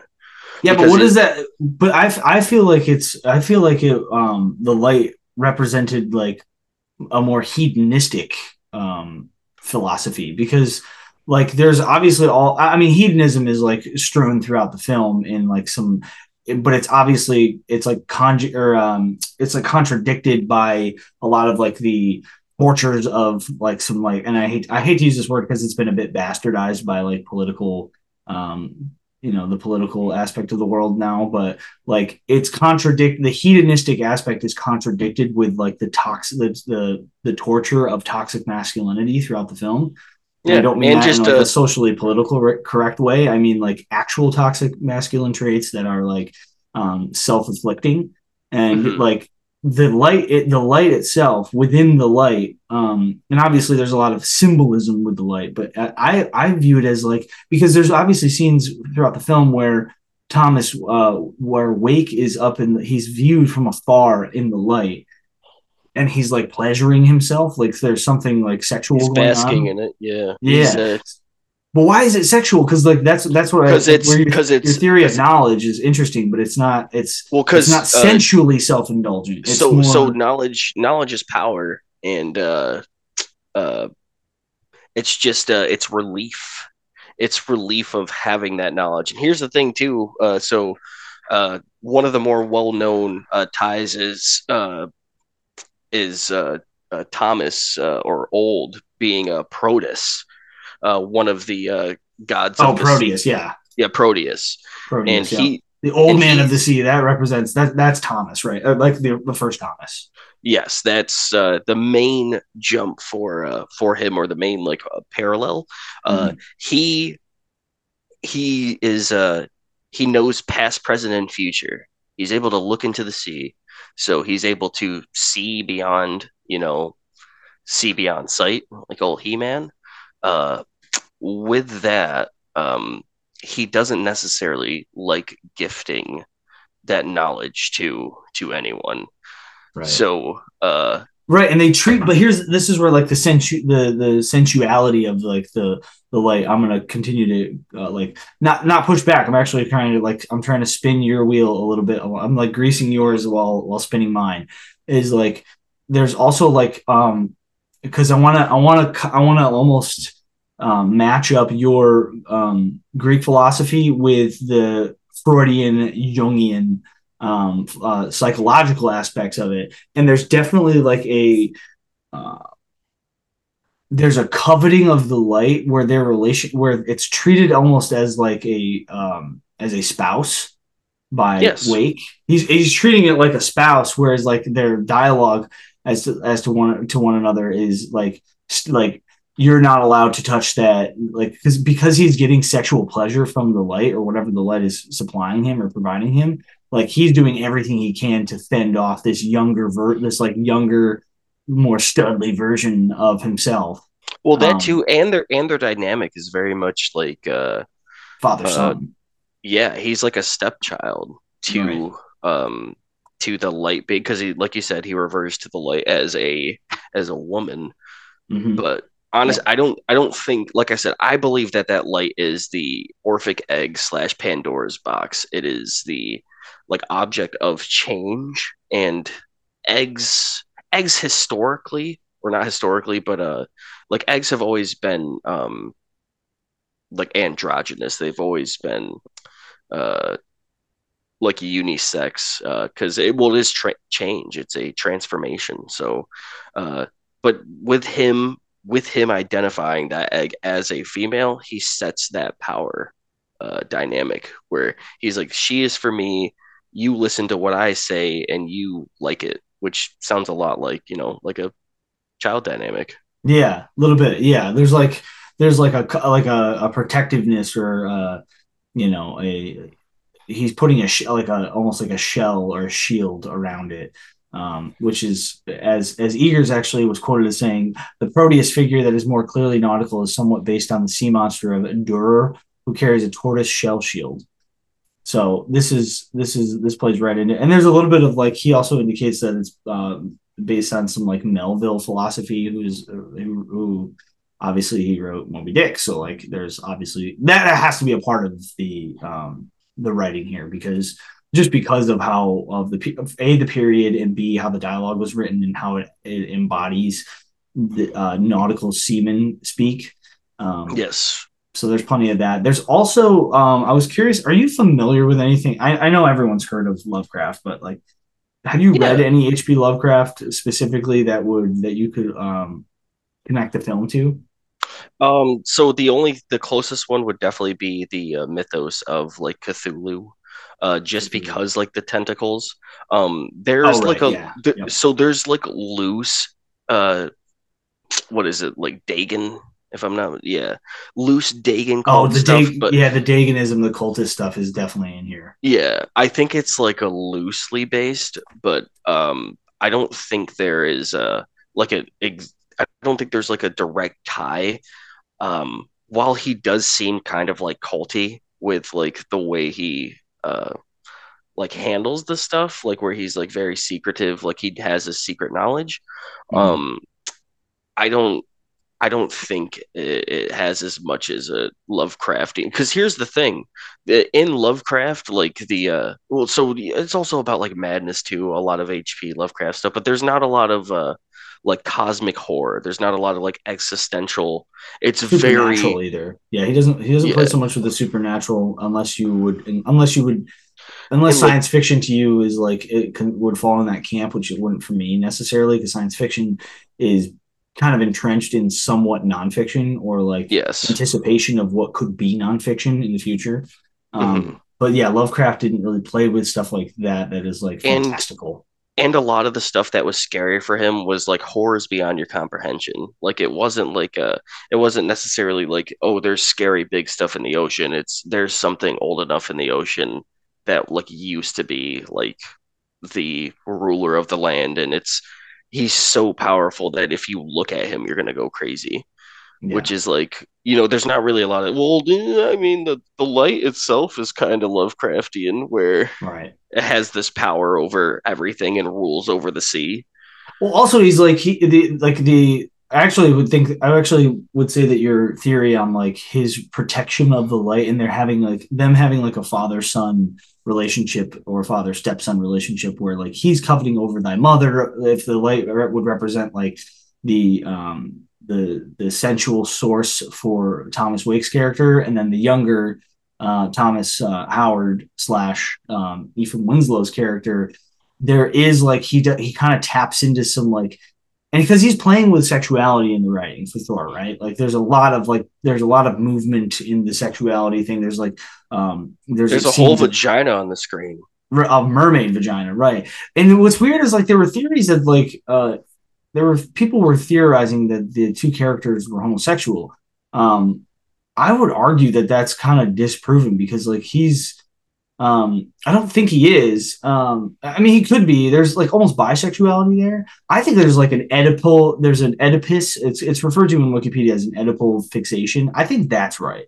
I think that there's like a coveting the coveting of the light because uh, Wake is treating the light as the mother figure of all knowledge, of all of all power, and he's like he's seeking it because of like whatever it is, the toxic masculinity, the pent up sexual. well also so here's the thing it becomes the, the light itself becomes an egregore which is right, um, right, true. another it's another greek term so even before uh even before uh, uh thomas uh wilson was there he uh, the other light tender the other wickie was like that thing's that thing's literally salvation that thing is heaven like a Yeah, he became he became quote mad over it. He thought that the yeah he thought it was And, he, he dude, that- refers to it specifically as salvation. and it's so hilarious when he's saying that scene because all the stuff is happening to uh to uh uh sorry to thomas To too young. Yeah. So while he's experiencing that, he's uh like he's like, all right, I just saw the mermaid. I heard the calls. I really want to see this light. And he's like, yeah, the last guy here went crazy. He said he heard mermaids, and then also uh, he wanted the light. So like, you better, you're crazy. Well, he also like I was I was noticing um, in my my very last viewing of the film. Um, I remember the first time I was seeing it. I remember the the first time that I heard him do something where I was like, oh, he's like actually trying to make him go mad. Was pretty late in the film where like he destroys the dory at the end, and he was because he just so he comes out with the axe. You don't leave me. Which by the way, there's like a that scene in and of itself is like a bit like um they have like a relationship clearly there's like a psycho you Yeah. can make a psychoanalysis about the relationship and it being potentially sexual like please don't leave me like if you leave me i'll kill you like type of like a toxic Yes. relationship um but he kill he destroys the dory the life the uh the rescue boat the wooden rescue rowboat that could get them wa- once the seas calm yeah, and like, and then he walks in that- Hmm. well the i'm sorry go ahead stay on that Yeah, scene. no, What- what- while what he's- notice? while he's uh doing that, he's wearing the life vest that's just wood. Oh, right, right, right. Oh, you're talking about Like- uh, t- Winslow. Yeah, it's just so it's time period accurate. It's And, perfect, um, yeah. Seems like It's just basically but also shims. It's wooden shims, just like Yeah. lined by by some by some fabric. So it's a it's a callback to both um when he was like you know a lumberman. He's like you know i gotta this will help me or what you know what i mean? It's just like Ooh, right. this yeah. was like a part of him. And he's like going back to his roots. He's like you know i'm i'm not a i'm not Ephraim winslow man. I gotta get out of here. I was a lumberman. I gotta i'm you know i don't want anything to do with the lighthouse. I'm leaving. And then that, also at that point he had spilled his beans too. So his Yes. his because this movie obviously also plays with identity, and Mm-hmm. so like he he abandons his identity to come to the lighthouse, but then when he spills his beans, he starts refer, ref, reverting back fully to his fully surrounds him fully surrounds himself in the trees like he was used to Exactly right. And then, Yep, so exactly. on top of that, from uh, the Promethean aspect of it, he knew he was going to have to deal with water. So, water tree is good for um, on top of, well, That's how other than are- are flotation, um, other than flotation and uh, let's say like knowledge, like writing down pieces of, like you know, making paper. Uh, oh, right. Okay. fire.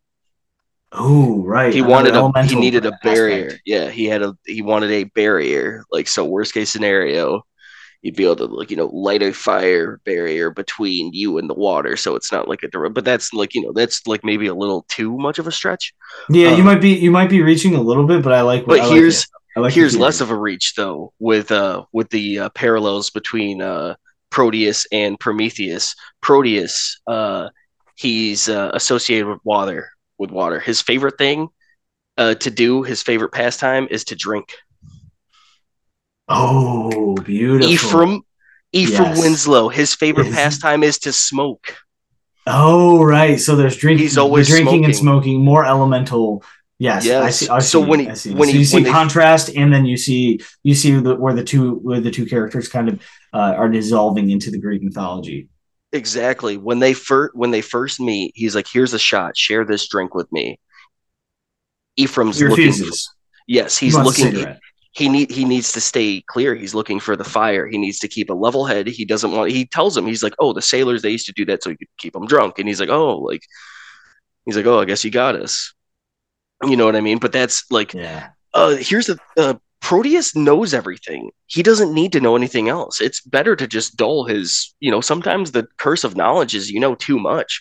You just like you would want to drink and dull yourself. So he's right. trying to dull Prometheus. Prometheus would right. simply like to, you know, partake in the flame. And you'll right. notice and then, and then the character and then Prometheus, the Prometheus being Winslow, like de- he like almost devolves as he starts indulging in the drink. Yes, and here's the thing too. He, um, he devolves into madness. They they they both they both drink and they both smoke. They just one prefers the other, the other prefers the other. Um, and they make that what, clear. They make that very clear yeah. at the beginning. But um, but uh, old but old has a pipe, and whenever they partake, whenever they share the flame, they are sharing knowledge. They're talking to each other. They're sharing that. Whenever they're sharing the the uh, uh, the alcohol they're sharing the ignorance they're just like drowning in the sorrow so look and you'll you'll notice if you watch it again whenever he's like hey like you know light my light my pipe and they share that they're they're formidable they're friends and that's also yeah. kind of messed up with the dynamic because well, he uh, says to him, he says there's actually a line that can support this too. Um, this is why this conversation is so like enlightening because when you bring the Greek, Greek mythology aspect into all this, he actually he actually says to him, "You're only tolerable when you're drunk, or when you're drinking. One of the two, either drinking or drunk." Which mm-hmm. indi- which is a pure indication that like that they have when they they're breaking bread or on common ground when sharing in each other's vices or in this yes. case not their vices but their like their lifeblood that's when they're having the best time. But also that power dynamic doesn't work because you can't be the boss and then be a friend. It's either one or the other. But uh but old would like to have his cake and eat it too, and Ephraim is it makes him nihil- nihilistic. Yeah, it, and there's something nefarious.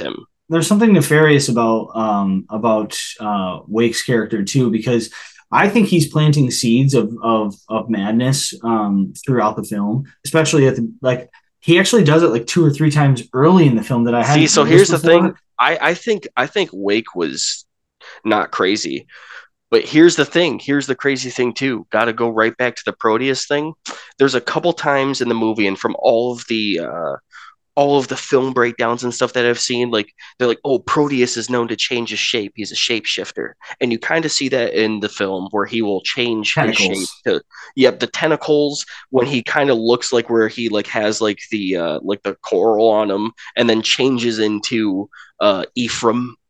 And then like oh, and also you could argue when he was on top of the lighthouse when he looks at him and it's uh and Thomas sees himself when Young sees himself. You could say that that was also him shapeshifting, but I think the more important uh, meaning of that is uh, he he changes and he shapes and he forms the truth to how he feels it should be. What he says is law. Like that's um, uh, changeable in shape or form. I think he util- utilizes that just to like what is going on. Um, right that's how he twists the words and he doesn't i don't think he he like doesn't care about that. It's his words law because he is the boss anyways and his power is to manipulate the truth and that's what he does in the logbooks that's what he does to uh to young and that's what he has done his whole life because it's literally his it's what he is Right. Well, he definitely does that, especially um, in the scene where he he destroys the dory and then and then indicates. Well, he is also playing with time a lot too. Like he's he's like, he's like we've been here for weeks. He's been it's been two days, right? See, like, but how do you, how do you know that? uh that he's not that, lying. Well, when you especially what? when you're mad, when you've already when you're already in a state of madness, and the and what you're and you're in, also in hallucinogenics, like a, an hallucinogenic state where they are drinking turpentine and honey and honey, yeah, yeah, time. that's bad. So sipping down kerosene and shit, like it's. I tried to. Bad. I tried to break that down, and I think I might have got like, dude. All right, so turpentine when you drink it, yeah, you technically will get drunk because it's like you know ethanol, but it will it will blind you. Mm-hmm. It'll it'll you know make you it will blind you, it will make you ignorant. Uh, honey is sweet uh, so when they're drinking the turpentine and the honey mixed together, like they're they're just indulging in sweet ignorance. Mm. Like they don't care about like you know the job that they need to do. They're just like we are just going to like go full bore and just like full on into the uh, off the deep end, almost literally. Nice, yeah, that's nice, right?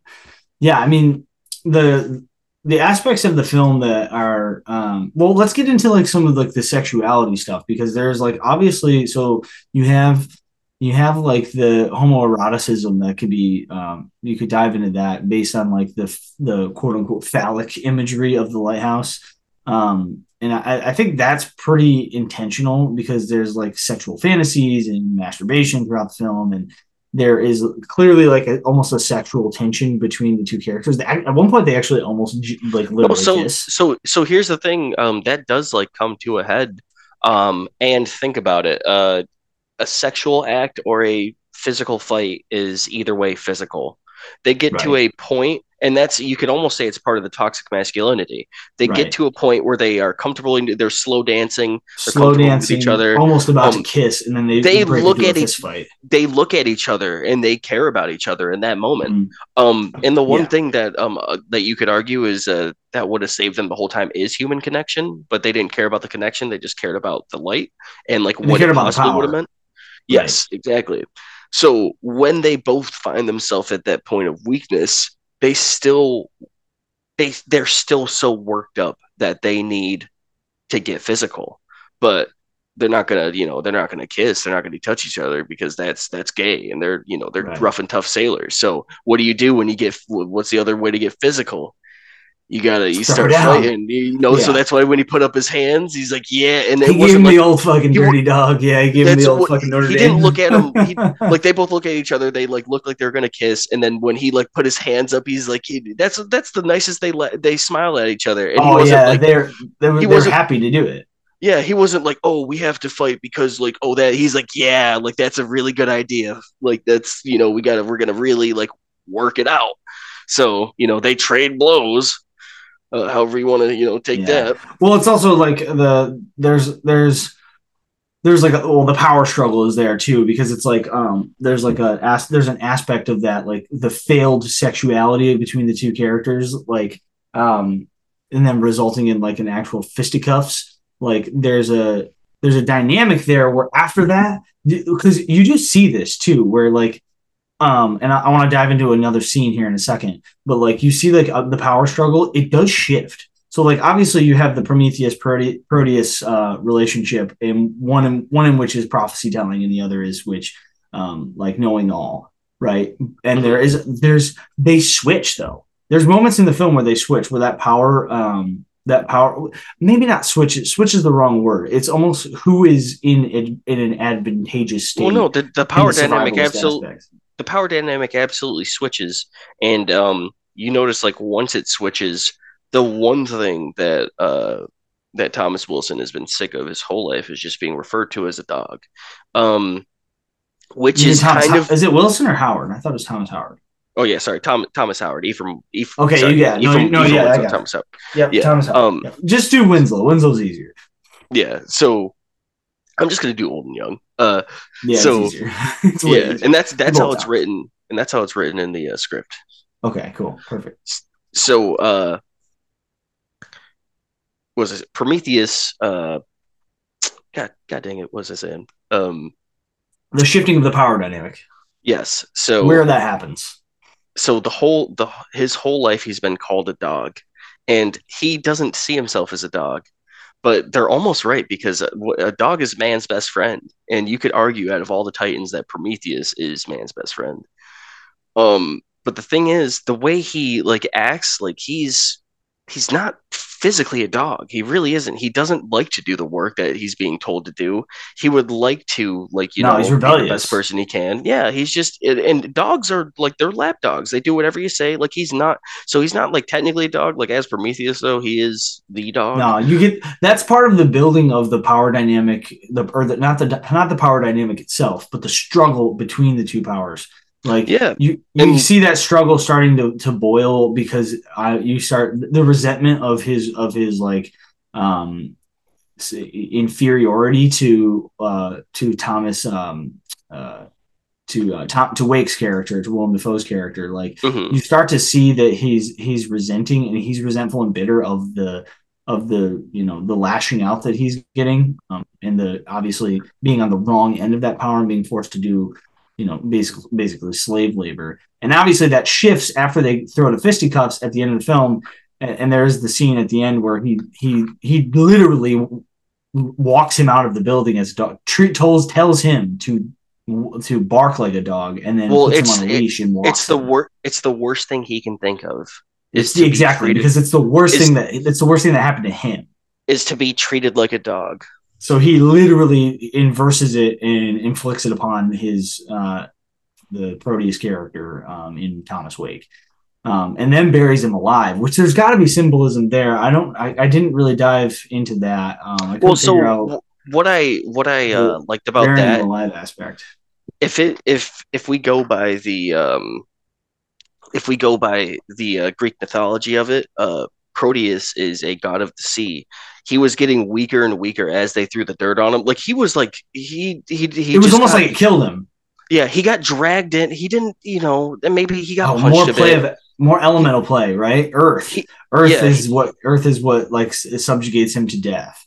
He, oh yeah, and it is death. It is like final as you get buried. But and he doesn't like, die. He doesn't actually no, die. It just weakens him as, to. Yeah, but like as he as he's getting uh, buried, he gets like weaker and weaker and weaker. It's as if like his connection, as his connection to the sea was getting severed, like his power right. was oh, getting perfect, severed. Yeah, right. Yep. And then he remembered, like you know, the light. So that was like his last kind of like uh his swan song, the only thing he can do. Uh, but uh, there's there's a lot of uh, there's a lot of meaning in just the names themselves.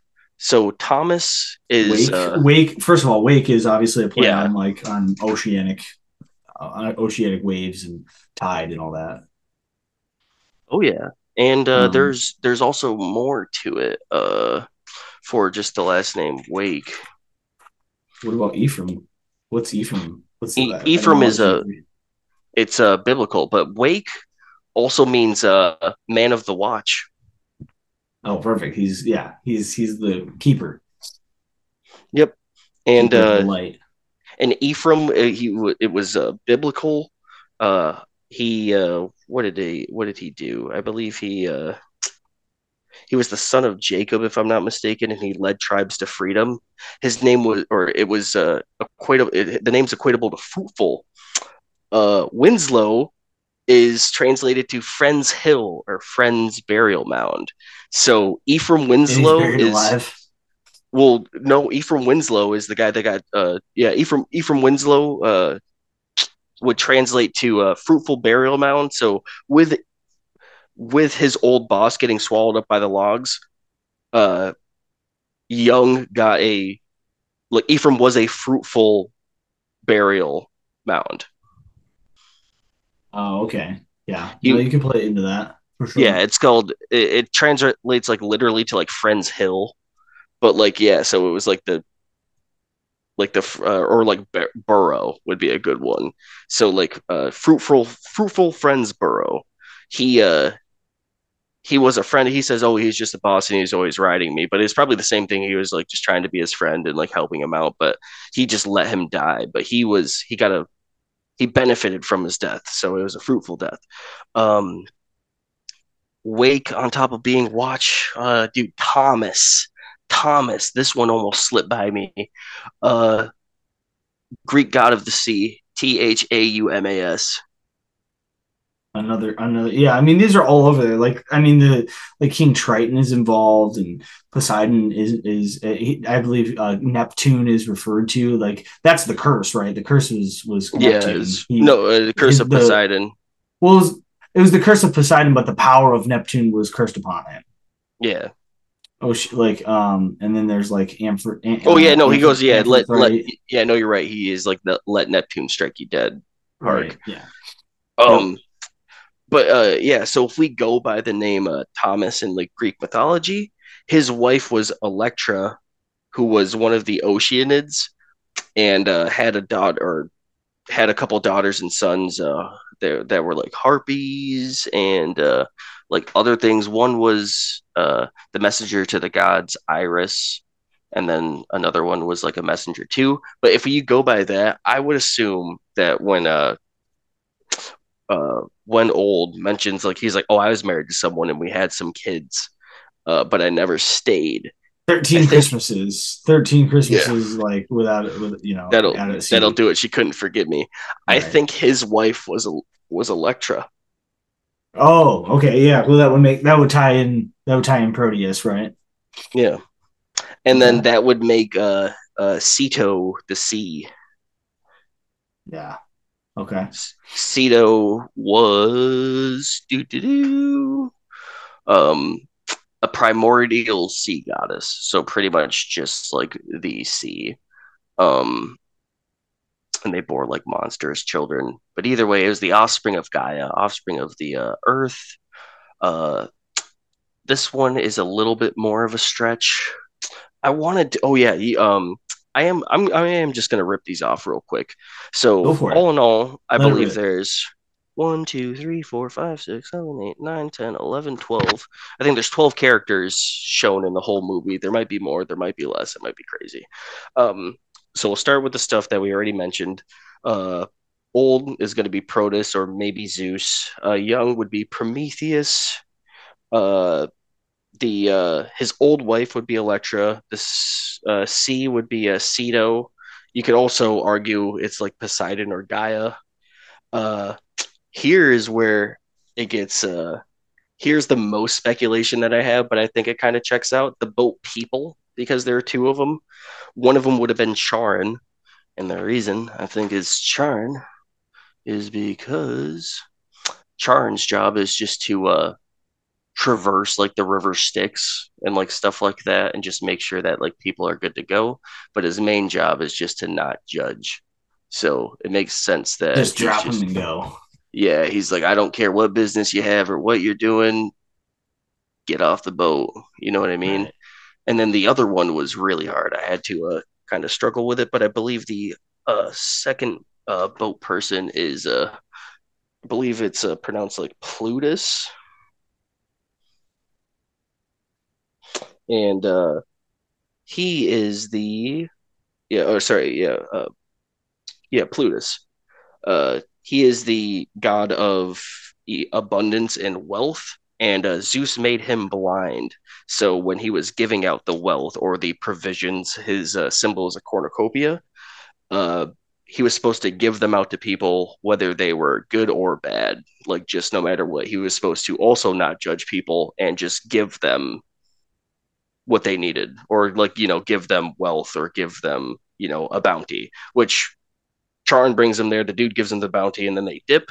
That's the biggest stretch that I have uh, the seagulls, if we're going Greek mythology, would just be the souls of the damned, like everything else, and they kind of yeah. I mean, that's basically, but that's actually a hand, that's like spoon fed in the film. Yeah, like, like, he actually tells that he tells the folklore to you because uh, the killing of a sea of a seabird is obviously um, referred to as like a, a, a bad luck trope, um, which actually calls it actually does kind of tie in. It calls the storms upon them, um, which oh, yeah. prevents their rescue or prevent not their rescue because they're not in dire straits yet. They're they're awaiting the tender to pick them up, and it just doesn't happen because the storms are so bad. I thought this was an interesting tie, um, and not to deviate too far from the Greek mythology, but like um, I was reading somebody had a somebody linked it to The Shining again, in that uh, so in the shining obviously jack torrance indicates all work and no play makes a jack makes jack a dull boy. Whereas in this film in this film it's quoted as saying uh, wake is quoted as saying boredom makes men to villains um, yep. which is basically the exact same uh, thing. And actually, I think it's an interesting conversation. I, I, think that's actually there's a lot of truth in that. There that that doesn't need to be shapeshifted into truth. I think that's actually a very true statement. There's a lot to pull that apart. Um, it's a it's nihilism. Right. It's like part. Yeah, exactly. It's a comment on nihilism, and it's a it's it's um it it defines what happens to man when he when he's when his purpose is removed. Um, and uh, not it's not a pro capitalism comment in my opinion. I don't think necessarily, but it's um, it's certainly an anti uh, nihilistic viewpoint or perspective oh, about oh, yeah. the dangers of nihilism, which are, in, are infinite basically. Um, but uh, there's obviously scene. There's the scene that actually um, they basically re envisioned the hypnosis 1904 painting um, is actually a, is visually referenced in the film. They literally do it word for word. He's like completely like uh, uh, Wake's character is completely nude, like shining the light from from his eyes into the light of. Uh, he's like passing the he's passing the light through him into uh, um, uh, Ephraim's character in, mm-hmm. under the into in a rainstorm, no, no less. Um, whereas like I think the hypnosis painting actually takes place underwater because they're um, oh appropriate. Yeah, so like the the rain was the next best thing for that. Um, let me just pull up our our script. Um, there's yeah. obviously okay. we've covered quite a bit, but I, I did want to I did want to point out um, some of the. There's a lot of Hitchcock in here too. Um, oh, I was gonna say I got I still got a bunch of those. Uh, I still got like six more characters to go down. Jesus. Wait, how, how, all right. Well, let's uh let's let's continue down that path. Why don't you why don't you fill us in? Keep, keep Yeah, no, we're I said six, but we're almost done. Um okay. Ephraim. Ephraim would be uh, uh Prometheus's brother, Epimetheus. Uh he was interpreted as the god as foresight, literally forethinker. If you ask me, foreman, the foreman. Okay, right. He actually refers to him as the foreman because he yep. was a foreman on the lumber on the lumber yard. Mm-hmm. Okay, uh, so that uh, checks out. While uh, Prometheus is characterized as ingenious and clever, Epimetheus is described as foolish. Um, I think he was foolish in thinking that like he would save him, and then kind of being like a with the name uh friends friends hill fruitful friends hill it kind of if you ask me it ties it in together that uh he did like kind of consider him a friend but he's like you know what like you're just a little too like mean to me and I'm just yeah. gonna let you die. So he just let his like you know he let him die. Um, I will say as a side note, the thing about and this isn't to like I'm not trying to um, derail you because I actually I think you're you're tying a lot of these in, and I, I bet you Eggers would probably um, validate. I, would be curious to hear what he has to say about a lot of this stuff, and he probably has validated some of them. But it's interesting that like um, well, philosophical um, figures, specifically in, in this case Greek philosophy um, and philosophical figures, the thing about philosophy is interesting because it, it does you can make a film like this and the philosophies can reach pretty much anywhere. Eh, like tentacles not not to be uh, too you know trite but um the the because that's the beautiful part about philosophies is that they can be applied um, in so many different contexts. And that's what makes a film like this when he entrenches the film in philosophy in one way or another it can it reaches all of the others um, it acts as almost like a um, a central, like almost like a central uh, command for all different. Well, um, it's it's because a lot of these stories are based off of that. They're all based off of how you feel and like you know. Right. Exactly. Yeah. I mean, that's well, that's just philosophy 101. It's like a very um, the, the, the, philosophy is entrenched in the human experience and the mind. Play, right? Plays have always just been, or plays or movies or books or anything have just been made to make us feel some kind of way to make us like think differently or like feel some kind of different viewpoint to uh portray yeah. a different philosophy. Right and in context in which we can relate. Mm-hmm. um oh, i'm sorry i'm sorry to derail you but continue. Oh yeah no we're almost done. Um there's only a couple more um so uh quick recap then. Uh proteus old. Prometheus young. Yep. uh c would be ceto i believe uh, Light, Pandora. Um, the boat people would be Charon and uh, uh, Plutus. Uh, seagulls would be the souls of the damned. The wife would be Electra. I believe us, the viewers, would be man because a lot of the secrets are yes, kept from us. observer. Right. Yeah, and a lot of the stuff, information that is divulged, is divulged through Young or Prometheus. Like he, whatever he learns, we learn. That's So- true. Yeah, because like it does seem to be that like well he's the keeper of he's the if he's the keeper of the lighthouse he's the keeper of all knowledge. So like Yes. you only get to and if Prometheus is the visitor of of of that in which is kept, he we have to learn through him and what he's what's unveiled to him.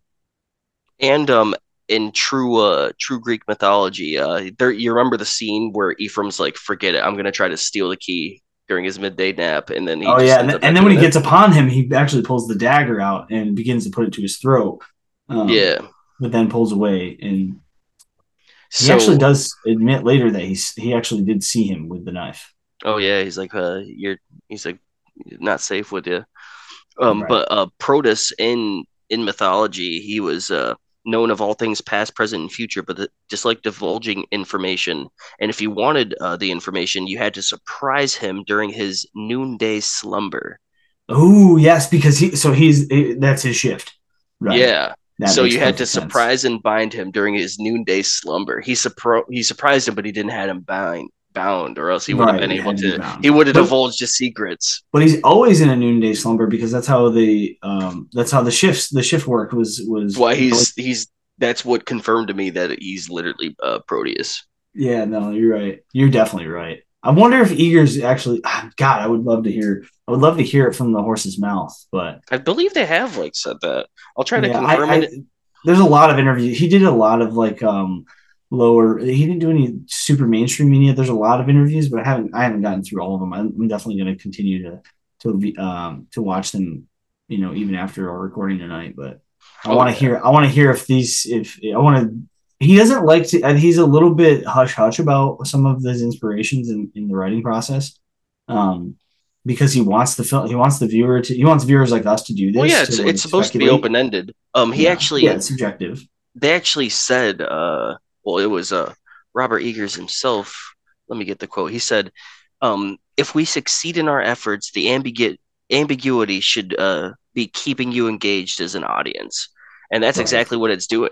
Like you know this came out a while ago. We're still watching it. We're like you know um the, Oh, uh, this movie's going to age beautifully. Like The- 30 the years mis- from now, it'll it'll it'll actually probably be viewed with more um, allure. yeah no we can only hope he only deserves it Yeah, it's true. but it um but yeah um two more that would i would say are the most reaches like i couldn't find anything on this but it just it made sense to me.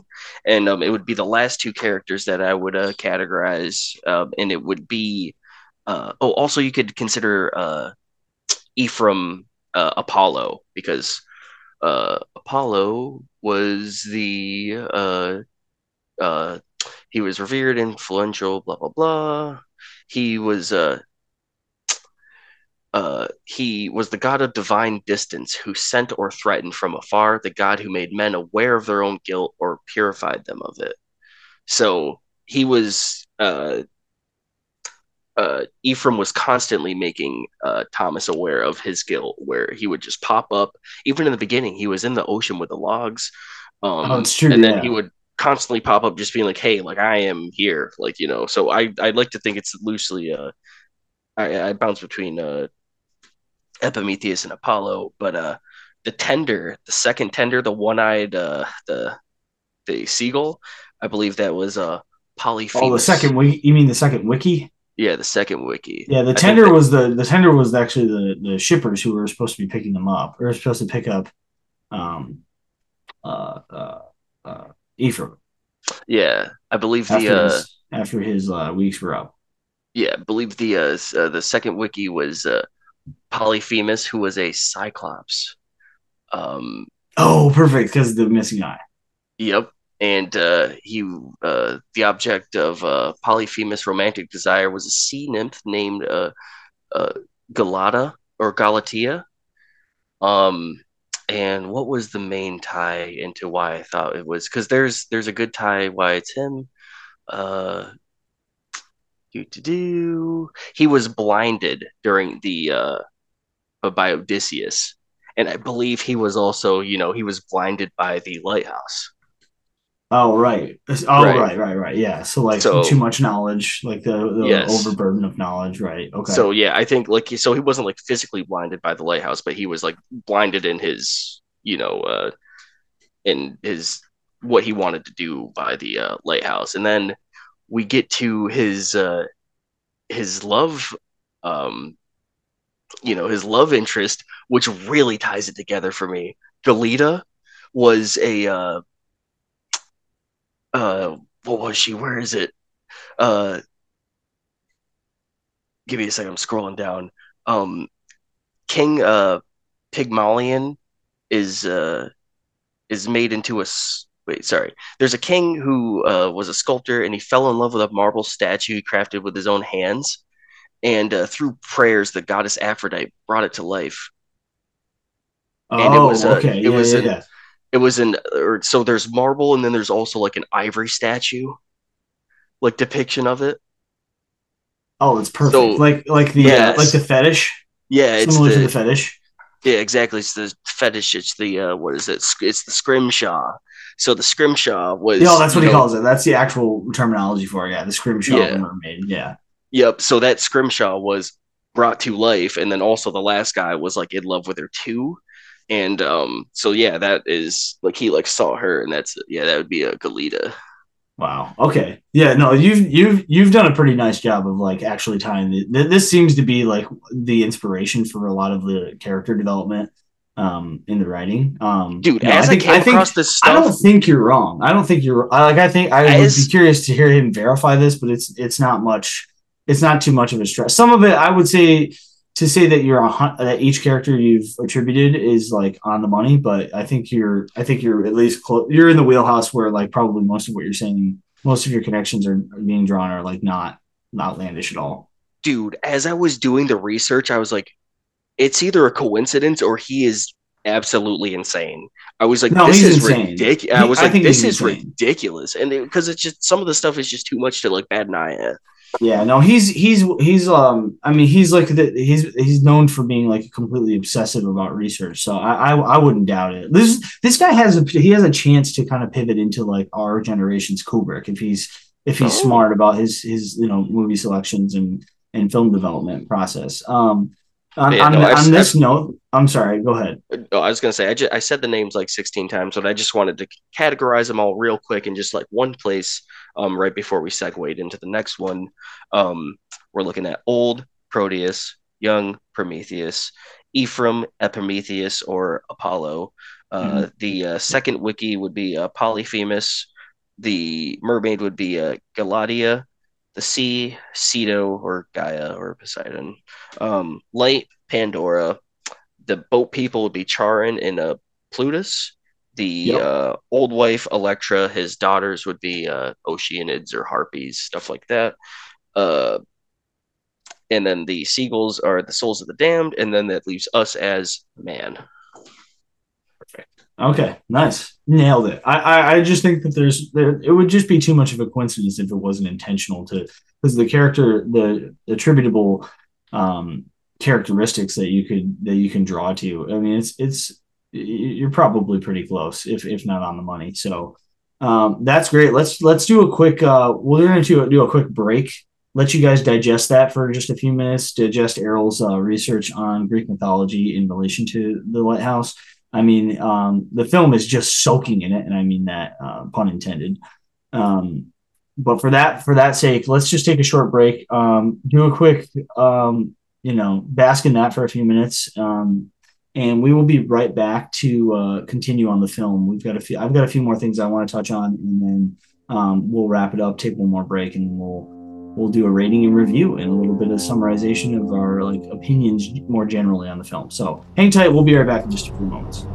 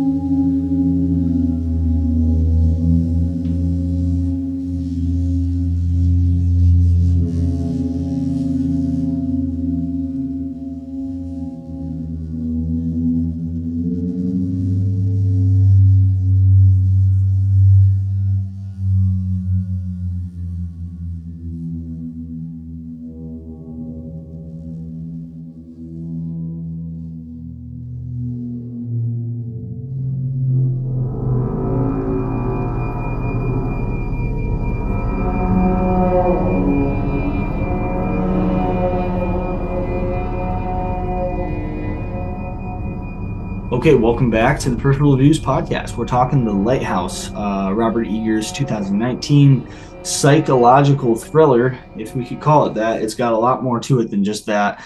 Um, Erroll did a great job dissecting some of the uh, some of the connections to Greek mythology and the characters of Greek mythology and how they relate to the to the characters um, in the film.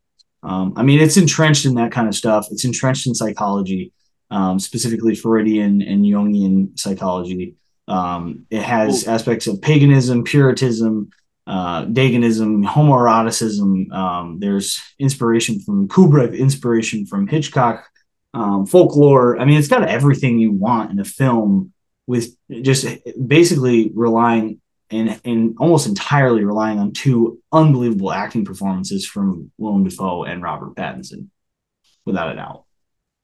Oh yeah, um, yeah. Speaking of like all those references, like the paganism and everything, um, the the little uh, the little reference to it, uh, uh, Thomas uh, or old, he says at one point, he's like, uh, I dated a girl in Salem in the 19th century. In Salem, dated yeah. a girl in Salem during the witch trials. That's crazy. well, that's why I thought I actually thought that was a homage that he was he was reaching back to his previous film, The Witch, because um, which also takes place actually does not take place in the same time period. I think The Witch takes place like a couple hundred years prior, but um, I mean it it's the Salem witch trials went on for a very long time, so it's not as though I mean the paganism's still in the film in in certain points for sure. Right. Um, but yeah, you have that you have that paganism, and then you have Puritanism the, too. Oh yeah. Um, but you have all that combining in the end in such a uh, climactic like it's like it's shocking. So you have the Freudian aspect where, or the Freudian like Oedipusian aspect where yep. the younger overtakes the older to yeah to us to ascend and like you know take what is what he believes is his or like yeah there's like a patriarchal patriarchal struggle between the two characters throughout the film right and so as he's doing that to you know reach his uh reach his end end goal as prometheus to you know take the fire get the knowledge share mm-hmm. it with us um he, he suffers a uh he suffers a uh, what is it uh he flies too close to the sun. He suffers yeah, a uh, literally. Yeah, why can't I uh why can't I think of it? It's uh yeah, the wing the wax wings. We've been talking too much about Greek stuff. It's all lost. Uh, it's all lost in the end. Yeah, I mean No, um, no, no. Yeah, um dang it. Wax wings and I'm, I'm missing you too. No, it's uh Icarus? Yeah, exactly. Are you referring to Icarus? Yeah, his father Daedalus crafted him the wax wings, and then he flew too close to the sun, and then his wings melted, and he ascended back to Earth. Oh, right. Okay, yeah. So yeah, da- so, Daedalus. Yeah. So when he when he goes and he, you know, opens Pandora's box and then is subjected to whatever horrors or whatever pleasures that are up there, he is eventually repulsed or rejected by it, and right. then is he descends to uh he descends crashing, down the lighthouse crashing down right? yeah crashing to earth it has a beautiful uh fibonacci sequence shoot as he just kind of falls like falls down there look before and yeah. after and then he meets his uh uh promethean fate uh splayed apart uh across the across, the, the waste. rocks. yeah and, and by, being, being picked, picked, apart, apart by, by the by the dam the souls of the damned. Well, there's also like the the archetype, like the the archetype of the theory of uh, the archetype um, regarding like the shadow, where like because there is also like the identity theory about the film, where like the two characters are actually in one, and each represents like a shadow esque or dark side of one another. Like Thomas um, is the primal urges, and then or yeah. sorry, Old's the primal urges. No, no, no, yeah, yeah. He would the young old. Then, well, yes, the, the then Dafoe character would be the primal. Yeah, and then Young urges. would be the ego or the uh like the rationality so mm-hmm.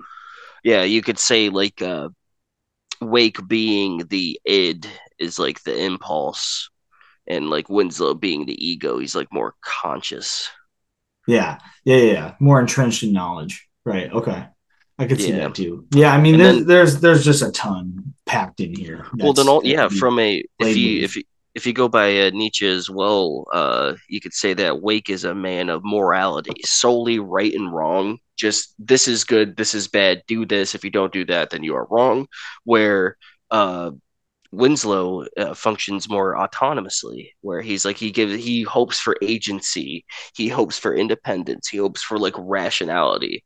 So that's why he feels so betrayed when he's like he's been jerking in the tool shed, man. He's been getting yeah, drunk. He's like, dude. He says it too. He's well, he wrote it in like he wrote it in like the um the like job performance thing or um like the yeah. the log. Oh, he basically and, says and he's, notice- been, he's been abusing himself in the in the work shed. Right and you'll and notice he's pissed he, off about it because like he's it's almost like if and if he takes on that that that Nietzsche that Nietzsche role of uh like more black and white morality um then he's he would be disgusted by like or he would be turned off by um Winslow's like hedonistic ways. Right.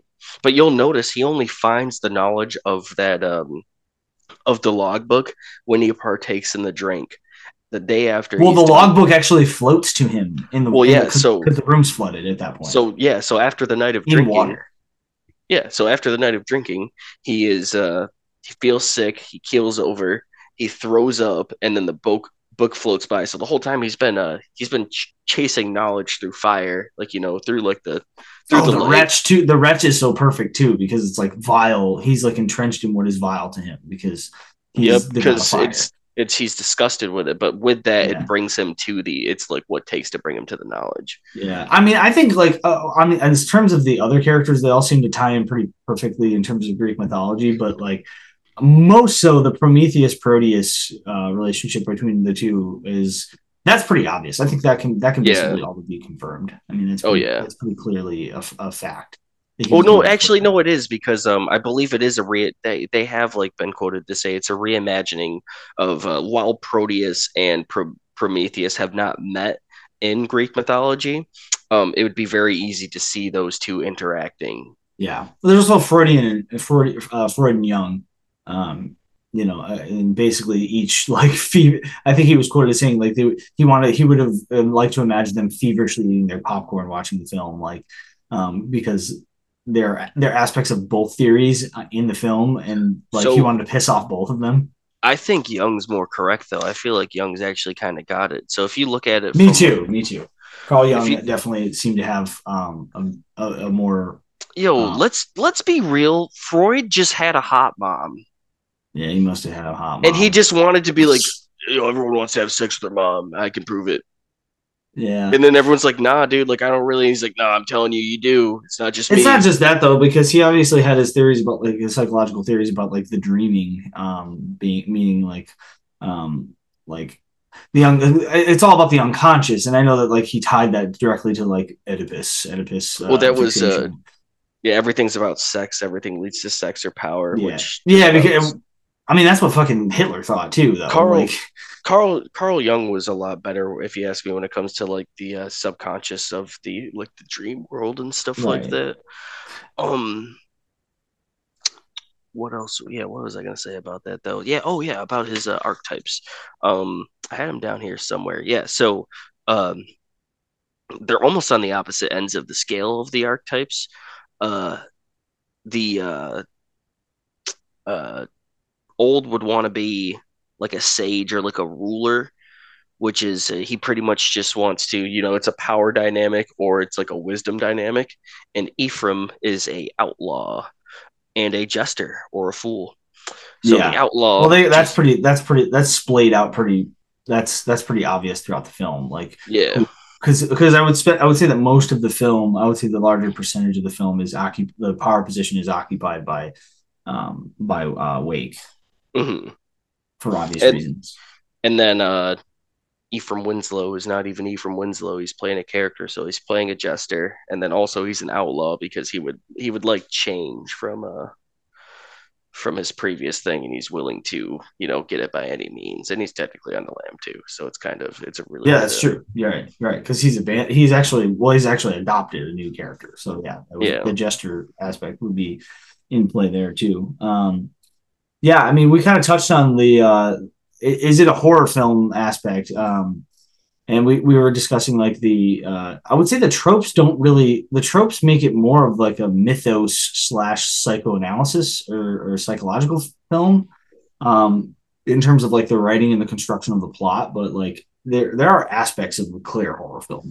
Yeah um, no there's uh it's there's like bro like the guy splayed out at the end. Come on yeah, he's getting he's picked, picked apart, apart by birds. That's right, yeah there's there's the severed head. Like it's horrifying. There's the axe scene, the jump scare.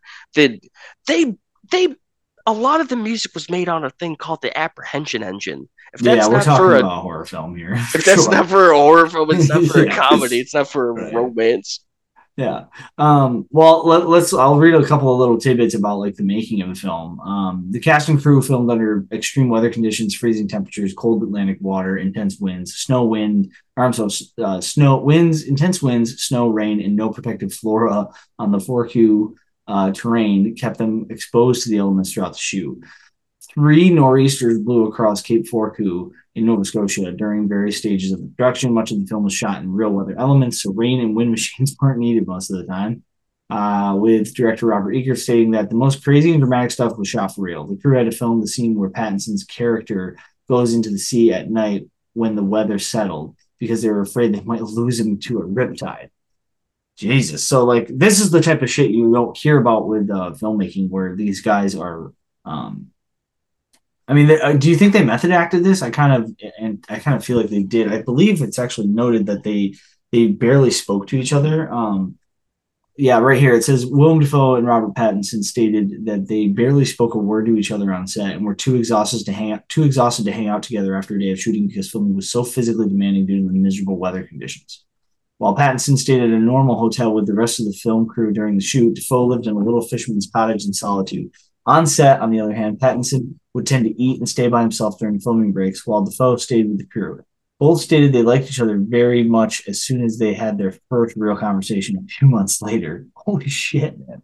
Dang. That's how you get those, that's how you get the performances that you get from these two actors. They just like they they went all in on the film. Um, which is just incredible. Um, I mean, he, the, I, I, gotta say, like, I, I do think um, well, I think it's kind of tough, and I do understand why this film didn't land with um, like big audiences, and it it is it's it's a bit controversial. I was reading like about I was reading a lot of the um, commentary about the film in the internet sphere, and people some people just genuinely hated it. Um, I can't understand why. I guess I I guess I get why it wouldn't land with folks because it is like most of what we've been talking about today is, are some of the deeper philosophical aspects of the film that are kind of um, you know uh, boiling beneath the surface, so to speak. But um, I don't know. It's still a beautiful film to, to, to view, and the it's harrowing. It's not boring. I mean,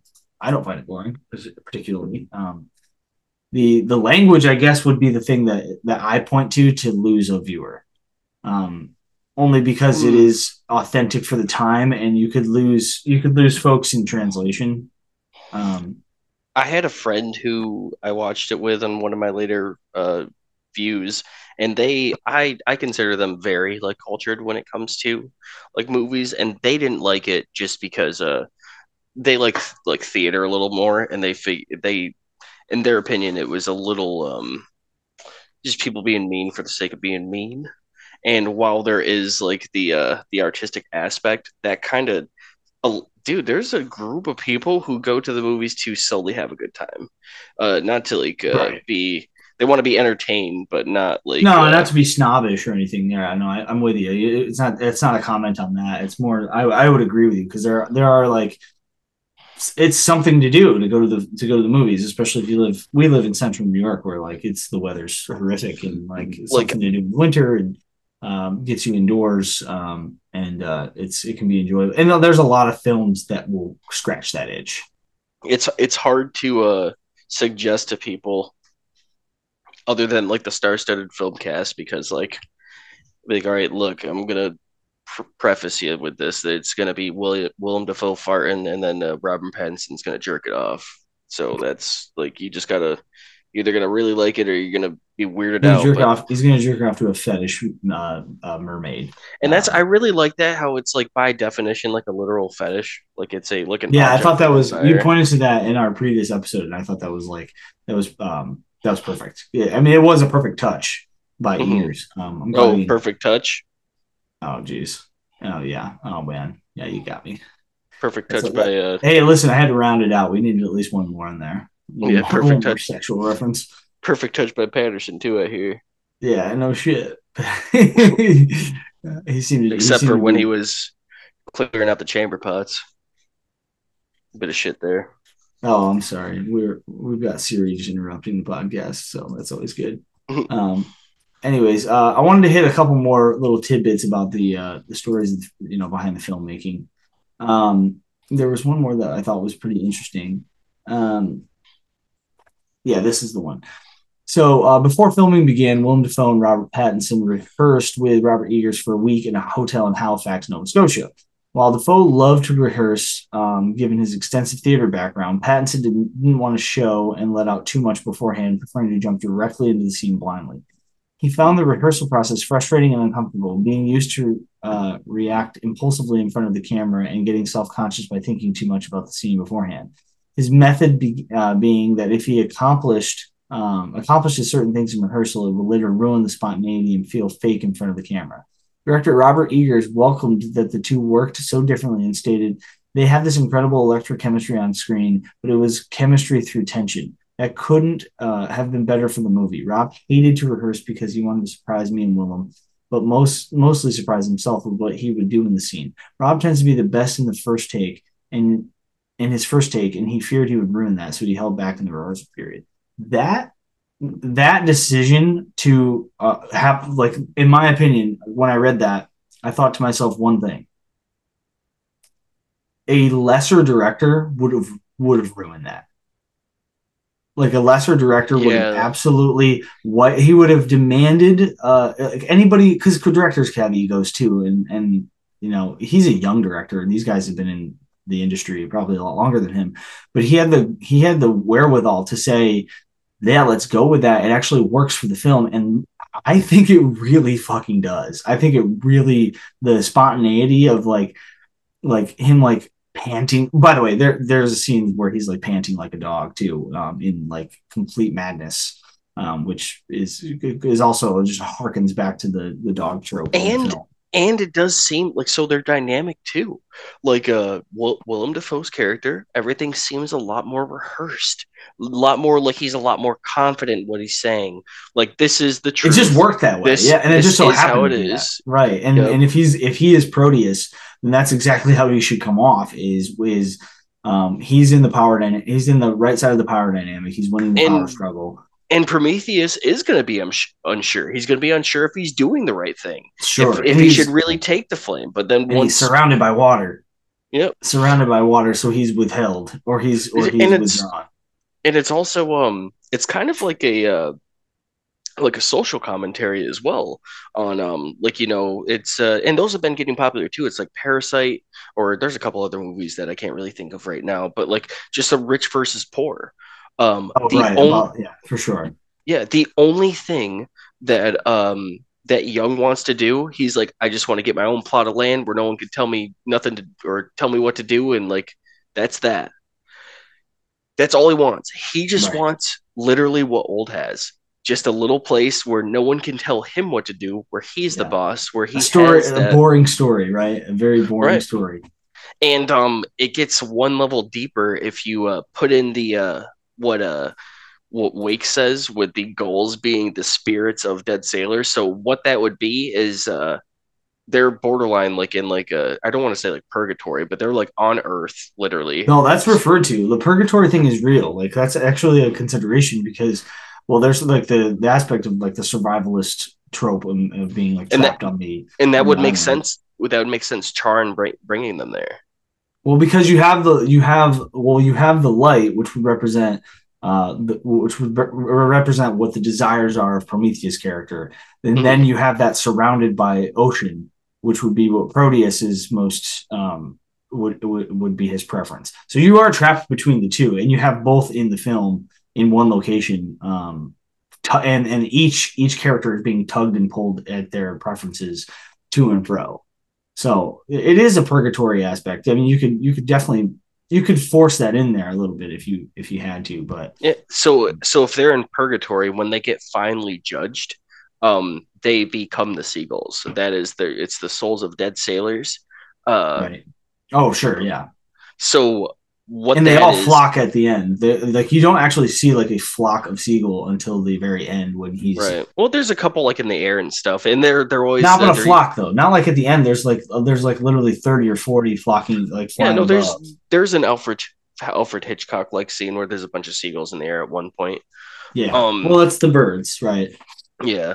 But uh so what that would be is they are ascending, they are over the work, they are over the cycle that usually continues in the lighthouse, whether it's uh with the old wickie uh succumbing to it, uh wanting to be in uh, control of the power, or the No, new guy who ends up breaking the cycle and usurping it and then falling victim to, you know, a fate worse than the cycle. Um it's uh oh dang, where was I getting at? Um so if you're a seagull, once you finally die, you you are above the the the conundrum, above uh, all the uh ab- ab- above the hubbub.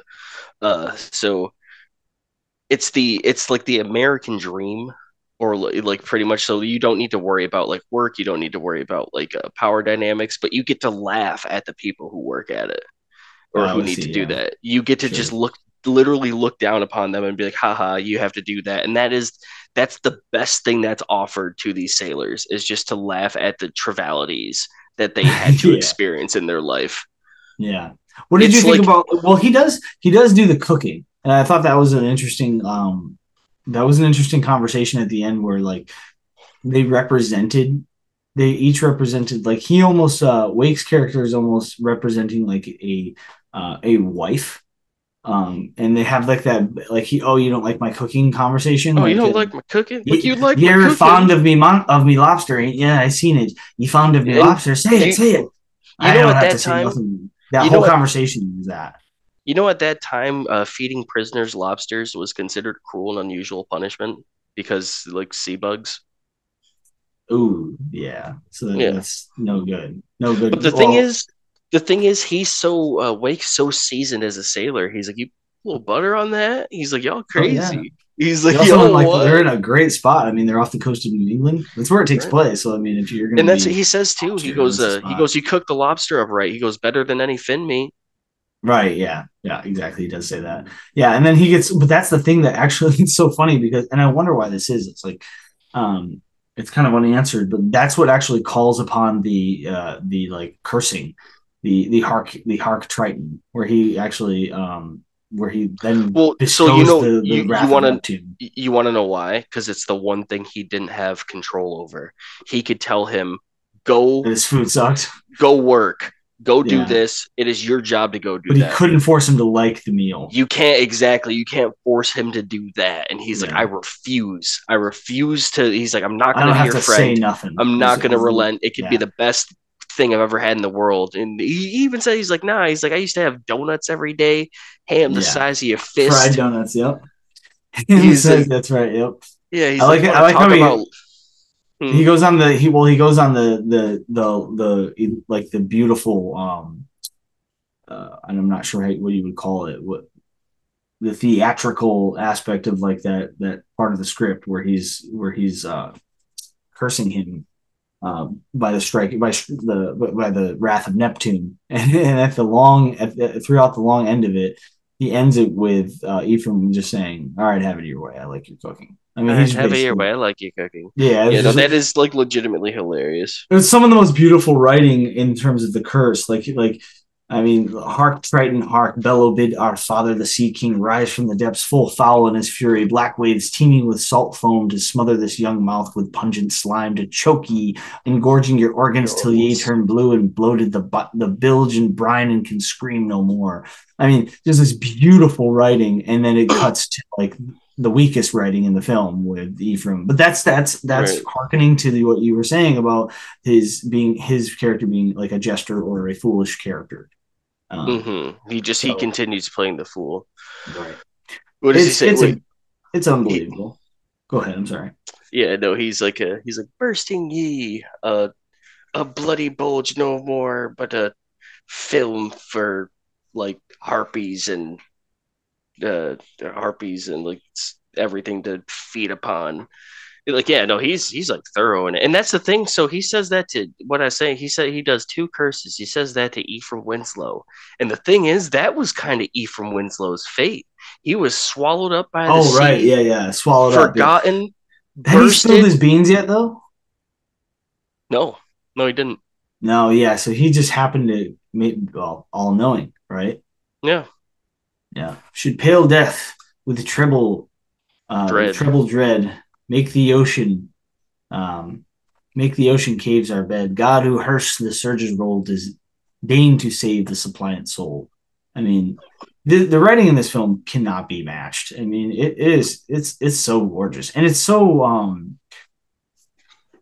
I, I it's almost you would hear this periodic dialogue being written for like a period piece in um, ancient Rome or um, you know, you you know the films. You know the films I'm talking about. Gladiator and uh, when he crowned in cockle shells lifts up his fin arm, his coral tine trident screeches banshee like in the tempest. It's so good, man. It's so good. It's so gorgeous. I like when he well, there's also like the sexual innuendo is like is just like dribbled throughout the film. Dude, so here's the like, thing. Yeah, he even Robert Eggers says it. He goes, uh, he's like, they're living in like a phallic shaped thing. Dude, it's right. a it's a it's a phallic shaped object that at the tip shoots light all over the place. Not only uh, that, but there's shoot- semen.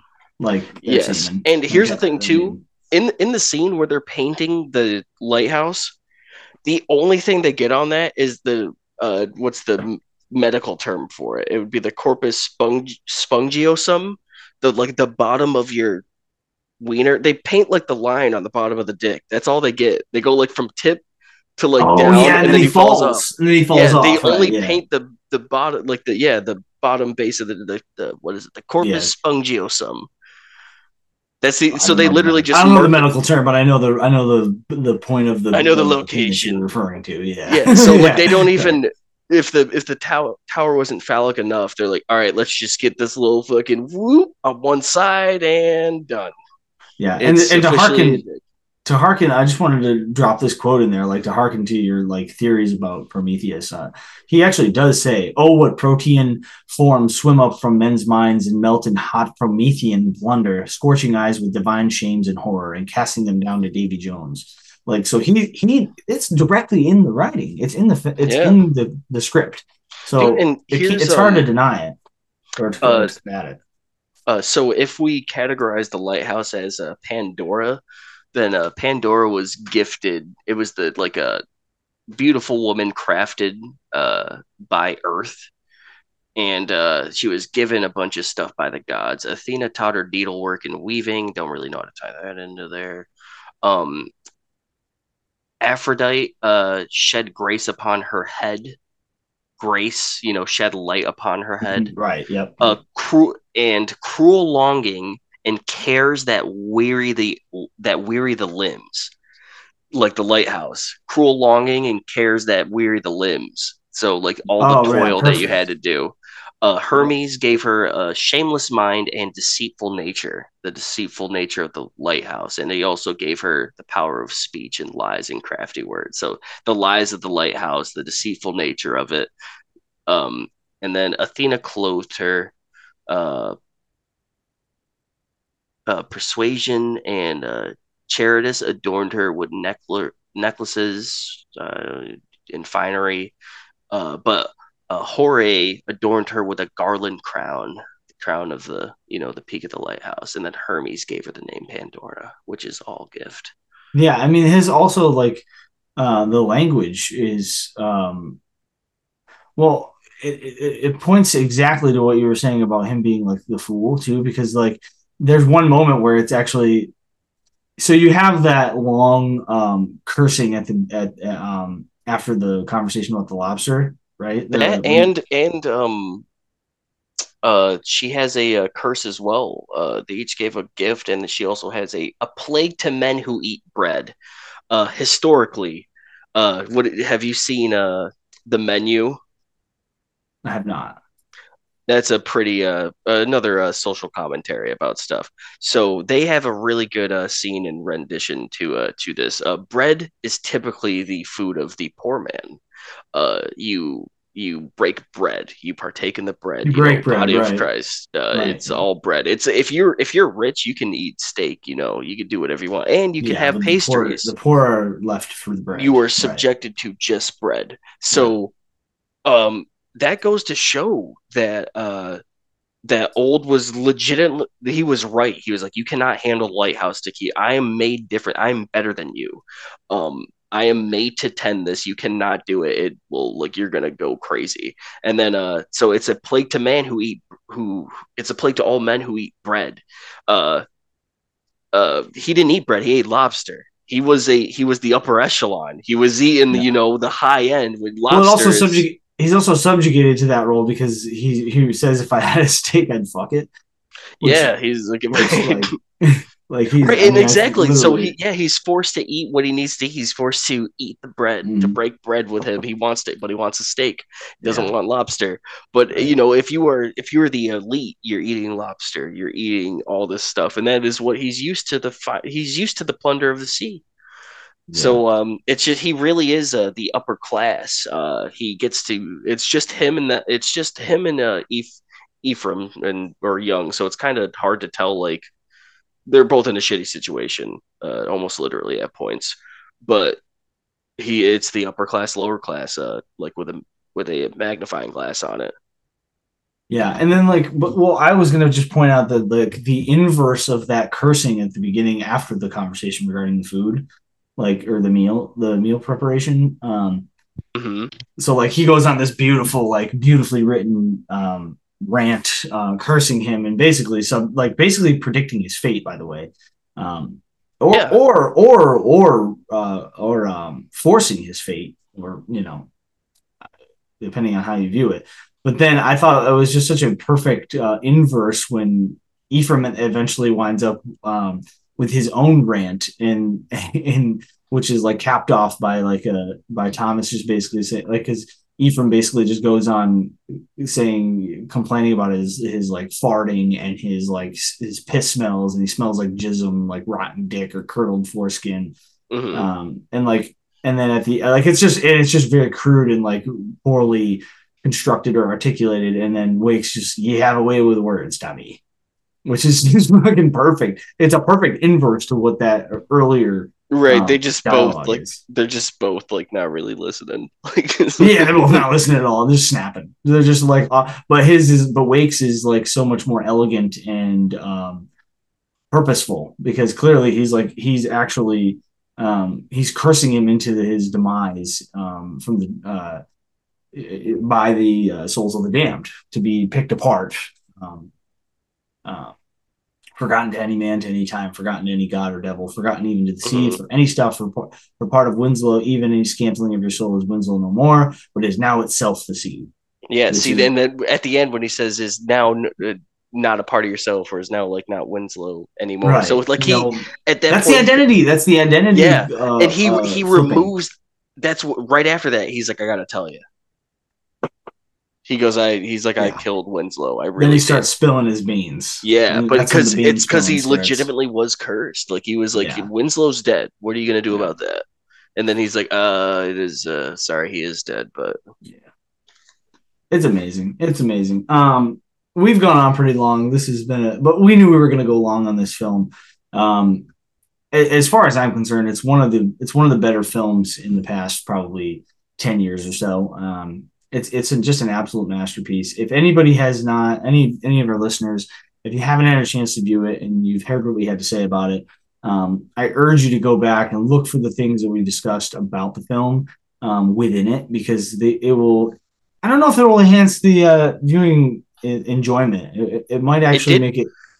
It make it, it for me but not not on but not on first yeah because the second time right because everybody does the same thing with this film like it's it could because it's so there's just um you know there's folklore and mysticism and there's uh, you know uh, there's albatrosses and and Greek mythology and all all of this is just so um, it's so thick um, in terms of symbolism and meaning that it's it, the first thing you want to do is start reading about the film after you've viewed it because it is it's it's thrilling as a film experience, but it is so you know thick with with meaning. So um, lot to peel apart. If you haven't seen it, um, any of our listeners, please jump back and give this a give this movie give this movie the time of day. I do I do think in about 20 years, uh, 15 or 20 years, maybe not even that long, people will circle back to this film and get and it'll be a it'll be a cult film that will um, have a revisitation process. Um, um fun uh fun fact about uh or at least it's more like not fact but fun fan theory for me so uh at one point uh at one point old says i believe uh he says something about uh the last wickie thought that Saint Elmo cast his fire into the light itself, which is you know uh, something that's that's seen. It's like a, an electromagnetic uh, thing that like happens uh, at like spires or like points of of stuff. So uh if that's true, it's really cool. Like they made the lighthouse and then once the discharge came, like made like shut that around it. But if that's the case, then the color of that light um, while it might just like shine like a regular light, like the inside of the actual light, if it's St. Elmo's fire, would be blue or violet. That lighthouse would be fucking crazy. yeah, it would be. It would be yeah. it'd be like, yeah. dude, I need to look at that. It's like, I, I don't even worry about it. I can't it. not look at it. Yeah, right. Well, that's like uh, that's like actually something that was played. Um, there's like uh, the film Nope uh, by uh, Jordan Peele, which Jordan Peele has a lot of film. Uh, he's got three films out as well, which all three have a lot of this kind of thing where there's just meanings stretched throughout. But like um he takes on like spectacleism like it's like a ufo film where like the whole point like the the power of the u of the art or uh, extraterrestrial is to like not look at it. Um and it's supposed to be a social commentary on like on spectacleism in society mostly being like social media and all that. And um that's like that's the lighthouse in in a, in an essence in that in that theory where it's like it's titillating for well you have a you have the caretaker or the lighthouse keeper who's like genuinely um he's like getting off while in the while in the lighthouse. And like i don't know how to you can't titillate a man. You can't if you can't attract the attention of a of a young man any faster than to show him where like sexual pleasure is. Um so like his attention being focused on the lighthouse is like it, it the um like the the drawing of of attraction or attention by uh wins by um Ephraim Winslow is like it's just inevitable based on what happens in the film. Um and it draws him to it clearly and he becomes more and more obsessed about it till the end. But just a masterpiece. I mean, I, I, it's it's it's truly one of the better films uh, you're you're gonna get your eyes on. Really good movie. Um, it starts off in a haze and it ends in a haze, literally. It literally starts Truly, off yes, in a haze. Perfect. And like the first scene is like when it, it it almost goes into the like the Olympic like right back into the Greek gods. It's like the first day on Earth uh, when it was made. A God separated heaven and sea, and then it's just gray screen, and then you see the sea, and then you see the uh, sky, and then you see the boat come in. Yeah, yeah, yeah, yeah. It's perfect. It's a perfect ending. It's a perfect conclusion to what is a hard well we'll get into whether or not it's a perfect film. Um it's for me it's pre- it's as close to a perfect film as you can get but um we're to take a short break. Let's do a short break. Uh we've been going pretty long. Um, we're to close things out. When we get back from this break on robert eggers' uh robert eggers' masterpiece the lighthouse from 2019 we uh we'll close this thing out with a rating a quick summarization of our thoughts on the film what we appreciated most about it. Um, we'll actually talk a little bit about its reception in the uh, critical sphere in terms of uh, critical reception. Um, talk a little bit about that, give our rating, and tell you what's next on the Peripheral Views podcast. So hang tight, we'll be right back.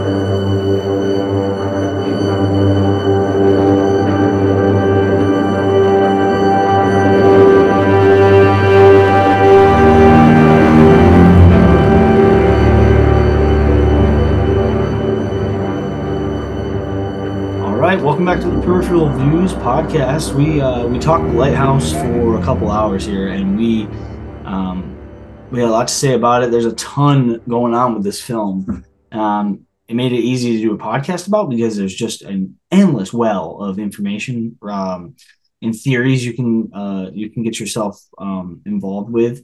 And um, excuse me, my Siri is going to go off again in just a second, but that's all right. Um, it's a it's a it's an amazing film. Um, Erroll, uh, let's talk a little bit about the uh, critical reception. So this is where it gets a little you get a little frustrated. I mean, it has a good Rotten Tomatoes uh, approval rating of ninety percent, which is that's that's about right. I mean, I, I feel like that's fair. Um, it's a pretty high Rotten Tomatoes rating.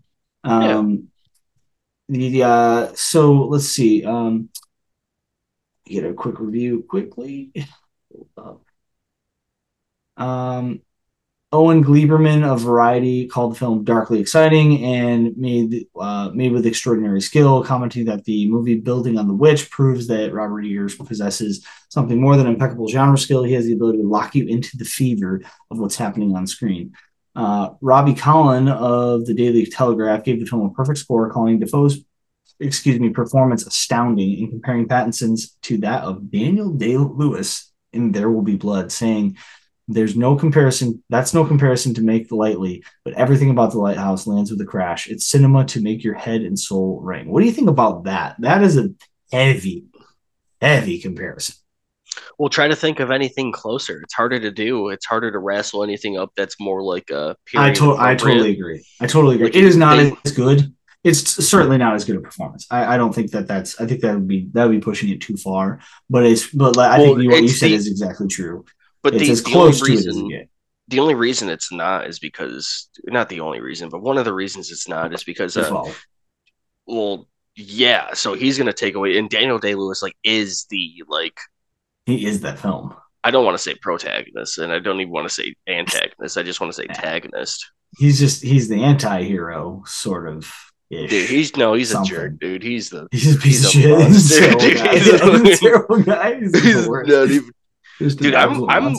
We have to talk about that, but I'm more scared to talk about that than I am about this. I know. Well, there's there's even more going on with that, in my opinion. Although I, I don't know. I mean, this film was pretty pretty packed, but There Will Be Blood says a lot more about America, um, the country, and I the actually American think I dream. Yeah, there's just so much about, about capitalism, about um, you know imperialism, about greed. You want to know one one aspect sure. I you want to know one aspect I liked or even like love about where or there will be blood. Let's hear it. The uh the oil. It's like the more oil he gets, the more evil it is, and it's like a black substance, like an ichor, and like he just yeah, yeah. he just needs more of the oil. He flowing, just needs yeah. more of that black, just fuel and like well, it also comes from the bowels of hell. Yeah, exactly. You have to purge yeah. it from, and he he's just letting he's like, the evil out of the ground, out of the and earth. he's and he's soaking in it to the point literally. where it hurts when he baptizes his, his he baptizes his child with it. It hurts all of his his relationships, all of his destroys. Every his it, it destroys his life. It destroys his his psyche, yeah. and it's it just the fact that it's just a black substance, and that it yeah. just doesn't. There's so much. Good. There's so much with that film. That film is on the horizon. Don't you folks worry if if uh, you're a fan. The, the only um, reason we didn't talk about the lighthouse in one of our first couple episodes is because we were scared of it. Yeah, no shit, no doubt about that. And the same goes for There Will Be Blood. Like that's just such an undertaking. This was an undertaking. We wanted to make sure we had our ducks in a row and had um, done our research and viewed the film enough times to like truly get an opinion and a theory or two uh, articulated, or you know, at least be able to articulate our theories. Because listen, like um, we have, we you know, we we can do all the research we want, but like the, the filmmaker, the filmmaker themselves is going to be able to be tell is going to be able to tell you what the film's about, and if they choose not to, I, I think that's great. I always well, and that's also Kubrick, that's Kubrick always what, did that, and that's kind of what he did too. Um, with like some of the inspirations from uh from uh, Alfred Hitchcock, uh, there was like a scene where like it was the one where he's like bad luck to kill a seabird, and um he was just thinking like Alfred Hitchcock would be like, you know, like he shot that with too much clarity. Yeah. Oh yeah. Yeah. Yeah. Yeah. Yeah. Yeah. It's true. And lo- he actually says the same thing about Lovecraft. Like Lovecraft, he indicated that he thought Lovecraft would like, um, he would have made like the, he would have made the light, um, he would have made the light within the lighthouse like um like a, a passage a passageway to God or heaven, um or something. He would have like in he, It would have been a that's what he dimension. theorized. Yeah, he would have theorized. He theorized that that's how uh, Lovecraft would have handled it, and he, he t- obviously took it a little bit of a different direction. But um, I don't know. We, we- we're gonna cap off the theorizing on the film because it is there's a lot to say about it. We could always do a part Well, two. what do you- down the line. What do you think the light is? I, I'm torn because I do I do agree with your theory has a lot of merit and I think there's a lot to be said about like it representing knowledge but like it just for me it doesn't explain the the sec, the sensuality of it. I think that like there's two things going on in play in my mind. It's like the the the uh, the disconnect of like the the identity uh, you know aspect where like you have two characters who are both like who could represent just one character but they're also having like a domestic there i think there's like a domestication of the relationship that's like um that unfolds within madness where um Well, the the lighthouse literally deteriorates as their uh as both of their psyches and relationship does. right they- as their as their minds do Uh, uh, Young tries to repair the lighthouse and their relationship, and every he tries to keep everything repaired, but it just continues to uh, degrade until you get to the end where it's literally in shambles, and the only thing they can do is uh, just drink it and ignore, or drink Yeah. about it. And ignore there's also i think there's also like a little bit of commentary about like alcoholism too like um it's it's a it's a smaller message but i think that like the Definitely more that pro- they can definitely What? a pro smoking movie. well yeah and at the well in in terms of like in contrast to the alcoholism because And it's the more they drink the more things fall apart And it's always smoking's always been seen, at least uh, back in the day, as an intellectual thing. Like you, you kind of sit Oh. around, you just puff on a puff on a pipe, puff on a talk pipe. about some stuff. more sexual innuendo right there. There you go. Hmm. It's just everywhere on this film. Uh, um, well, a couple more little comments from the uh, critics of the world. Let's see. Um, Peter Bradshaw of The Guardian, in addition to praising the performances of Dafoe and Pattinson, also praised the screenplay, stating that the script is barnacled, love it, nice, with resemblances of Coleridge, Shakespeare, Melville, and there's also some staggeringly cheeky black comic riffs and gags, and the two of them um, resemble no one such so much as Wilfred Brambell and Harry H. Corbett, steptoe and son in hell. I mean, that's great. That's a good comment right there. I actually like that. That's a good review. Um, so uh, a lot of good reviews, um, a couple bad ones. Dana Stevens of Slate concluded her review by stating, "The Lighthouse is at its strongest when it resembles the dark comedy of a Beckett play, complete with earthy scat- scatological humor, but as the Oh, so- mythological."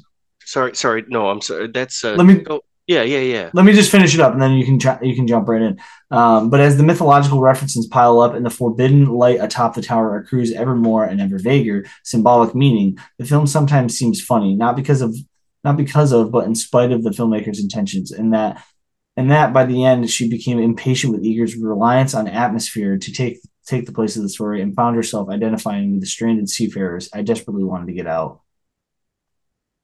Yeah, oh, I- f- yeah, I can see that. Um, so I can see the frustrations if you're aware. Oh, it's almost like she might have been aware of the uh, mythological references a little So bit. she too. was- She- it took she her out of the film. So she's just waiting for him to be splown, splayed apart on the sea or on the. No, I don't even think then- it's that. I think it's I think it's more so that it's very um, for her. She may have been like uh, well versed in it and had seen them, um, and they are kind of scattered. Like like you just attributed um, in your dialogue in the in the podcast. You just attributed like several characters, um, and if you're aware of even a handful of them, I could see how that could get like entangled in your viewing experience. So maybe maybe that's what happened with her. Well, yeah, um, no. If you if you know it's Prometheus, then you're like, I swear to God, if this guy ends up falling and then pecked apart by those seagulls, Yeah, and then could- when it, it happens, you're gonna be like, dude. Yeah, yeah, I could see that. I Um, could see that being like a little bit um off. I can- I can see, I can see her. Um, I can see her connection though to Samuel Beckett. Oh, the um, Beckett thing, the Beckett play for sure, right? Yeah, that Yeah, I the, definitely uh, see. I she had to have been talking about Endgame. Right, right, yeah. So it's an it's like an absurdist one act, um, and it's just between two people, a Two blind people, guy. right? It's the two Yeah. people. It's like the duel of of protagonist and and um. Well, not not really. A, it's I guess it's not. Neither one of them are protagonists. I guess they're kind of both protagonists, co-protagonists, but yeah, kind of yeah. like this play here. And like so, they're waiting. Yeah, it's a tragedy slash comedy. Right. It's a, it's a post-apocalyptic post-apocalyptic scenario, and they're both waiting for something, but they don't know what they're doing, so they're just menial labor needs to be done in the meantime. And like it gets so mundane to the point where like the blind guy's sitting there and he's like, I feel like I'm not in the middle of the room. And then he's like, All right, I'll try to move you. So he moves him a bit and he's like, I'd like to be like in the middle. He's like, Let me get a ruler. He's like, No, just like you can eyeball it, it's fine. And then he moves him and he's like, I feel like I'm too far to the right. He's like, too far to the left. he's like, I'm too forward. Now I'm too back and then so the uh, gaslighting. The it's the gaslighting thing, right? Yeah, and so not even gaslighting, but he's just he's in the position of power for no reason on a on the cosmic coin flip, just like uh right like yeah. old is cosmic coin flip. So he's the one who gets to tell him what to do. There's no there's no rightful reason for it. They could just hang out and be equals. Um, but towards the end, uh, the younger person or the guy who's doing all the stuff, he realizes like through nihilism, he's like, well, if I'm gonna just have to do listen to you and nothing matters like in the end like i'm just going to go somewhere else and do nothing and that's kind of it's kind of what uh kind of what uh, Robert Pattinson does. He's just like if I if this is gonna if you're gonna fire me with no pay, like you're I already wasted this time. I'm going crazy. Like you, I'm gonna see what's in that light. Like I yeah, he's going for it. Like you're not. Well, that's what he does me. go for it. That's definitely what he does go for at the plot. Mm-hmm. Um, Okay, let's uh let's do a quick um let's do our rating. Let's do it. This is the big moment. This is our uh this is our big our big uh rating point in the podcast. We're gonna rate the film. Um Erroll, why don't you give us a quick summary and then uh of, of your opinion on the film and then throw a rating at it. So um just just like uh the the protean ways of that sea god, how this movie is able to kind of like shift meanings and shift like, you know, subjectivity on it. I think it's really good. Uh there's not a lot of movies that I've watched like one time and been like, "Oh, this is this is kind of like weird, but like I kind of get some of the references and oh, this is like, you know, there's a lot at stake here. I wonder what's going on. And then had a rewatch and then been like, oh my God, this is like a movie within a movie. Like, um, you don't get that a lot of times, or at least like I don't. Uh, I, I really got enveloped into the, to the time period of it. Like it, you're allowed to get like sucked into it. Um, dude, it's legit probably yeah it's one of my favorite movies of all time. And therefore your rating out of 10 sir. Dude i'm i'm like struggling to not give it a 10 the Don't only struggle. reason no Just the only the only reason i won't give it a 10 is because this is a really hard movie for me to be like hey i'm going to show you this movie and it's going to be william dafoe farting and then they're both going to be jizzing. yeah. But like, trust me, like, trust me, like, it is a like, it's like one of those like you sound crazy like explaining it, but it literally is the case. And like, just for that, just because it's like um a little more niche, I absolutely do believe it's going to be like you said, like it's going to be a cult classic. Like, there's gonna people are gonna look back on this and be like, oh my god, like it's like fucking, it's perfect. Like it's it really is. Uh, um. I want to I want to give it like a 9.8 Okay, nine point nine. Nine no point, nine point no no point eight. It's either point five or hold a round number. You can do oh, point five or or or a round number. So you got to go ten or nine point five. Sounds like you're in between the two. So now you get now I made it worse for you. yeah, but no no. You're gonna lean one way or the other. So legitimately, if that's the case, if I have to choose between like this movie's perfect or like this movie's like perfect, but 9. it's like 5. too weird to like show someone, no, I'm gonna give it a ten.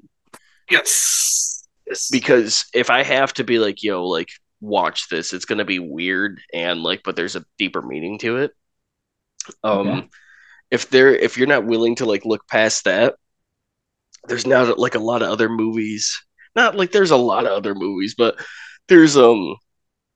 I feel like if you can't look like past that to be willing to like dig deeper, like that's it's not that's not fun. You know what I mean? Like this is a fun movie through and through. It's a it's a it's funny. It it's hilarious if you let it be.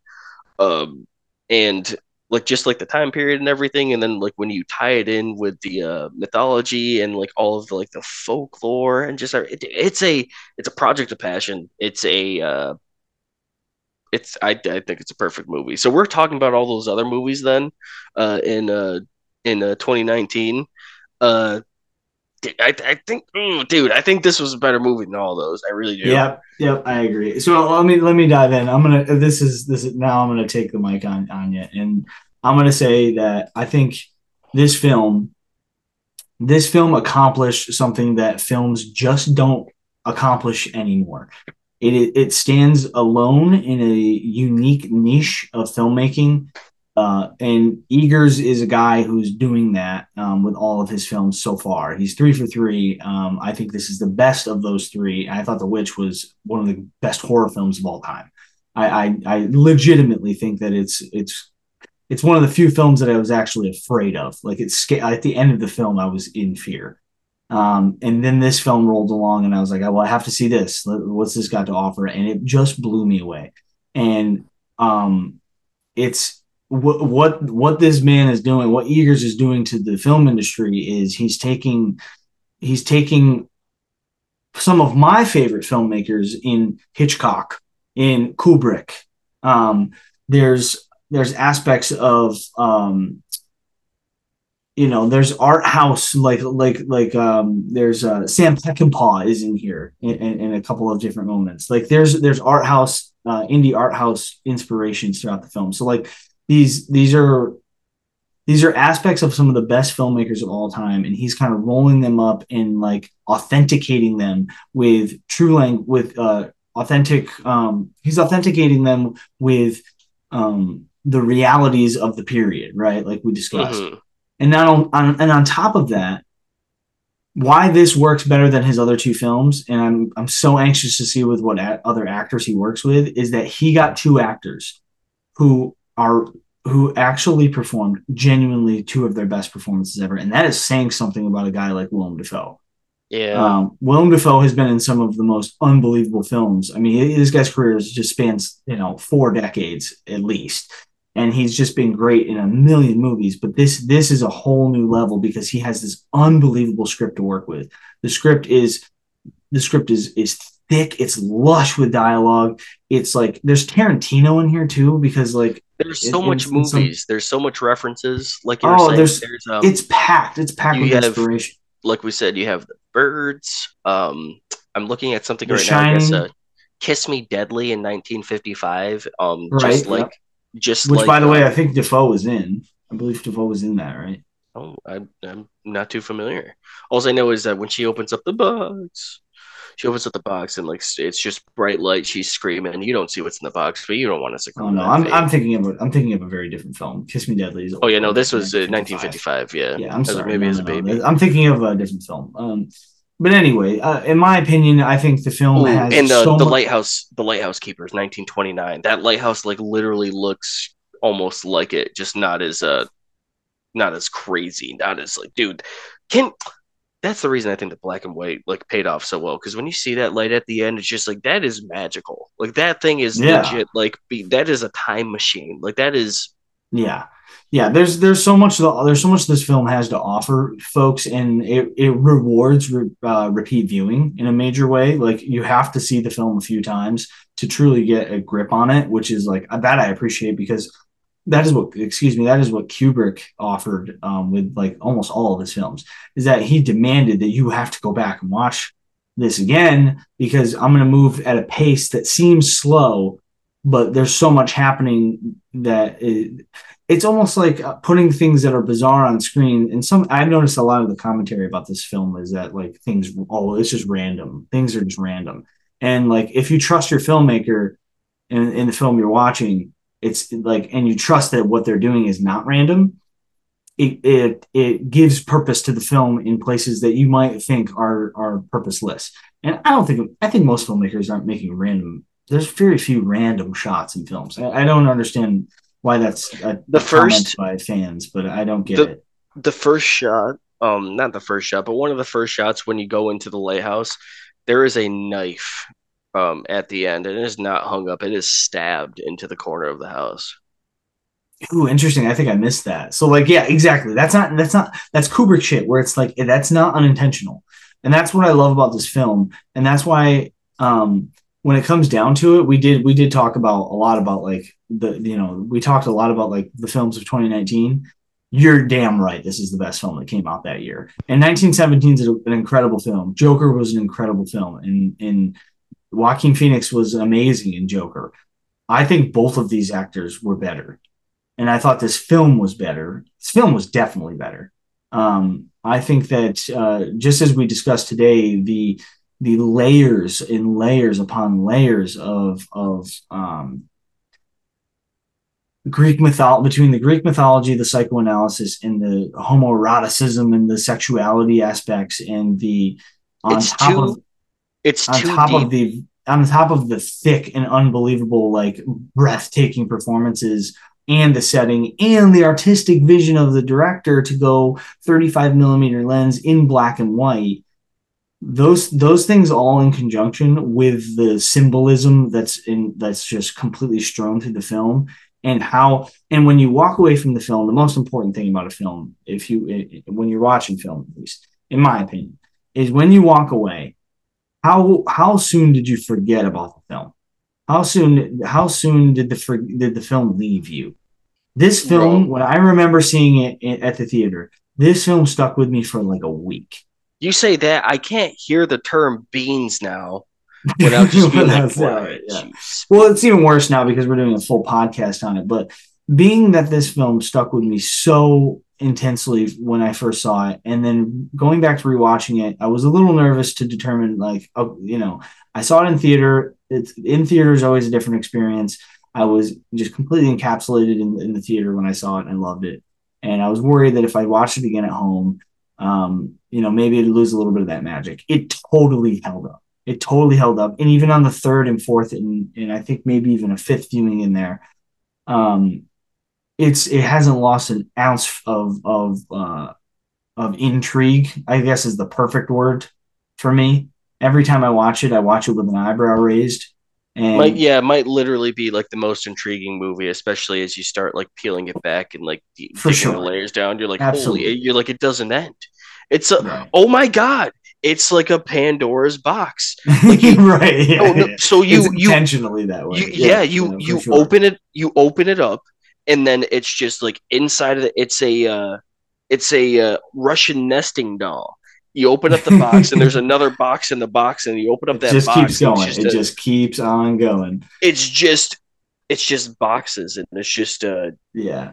it's just madness Yeah. And for that, that being said, my rating, it's a 10 out of 10.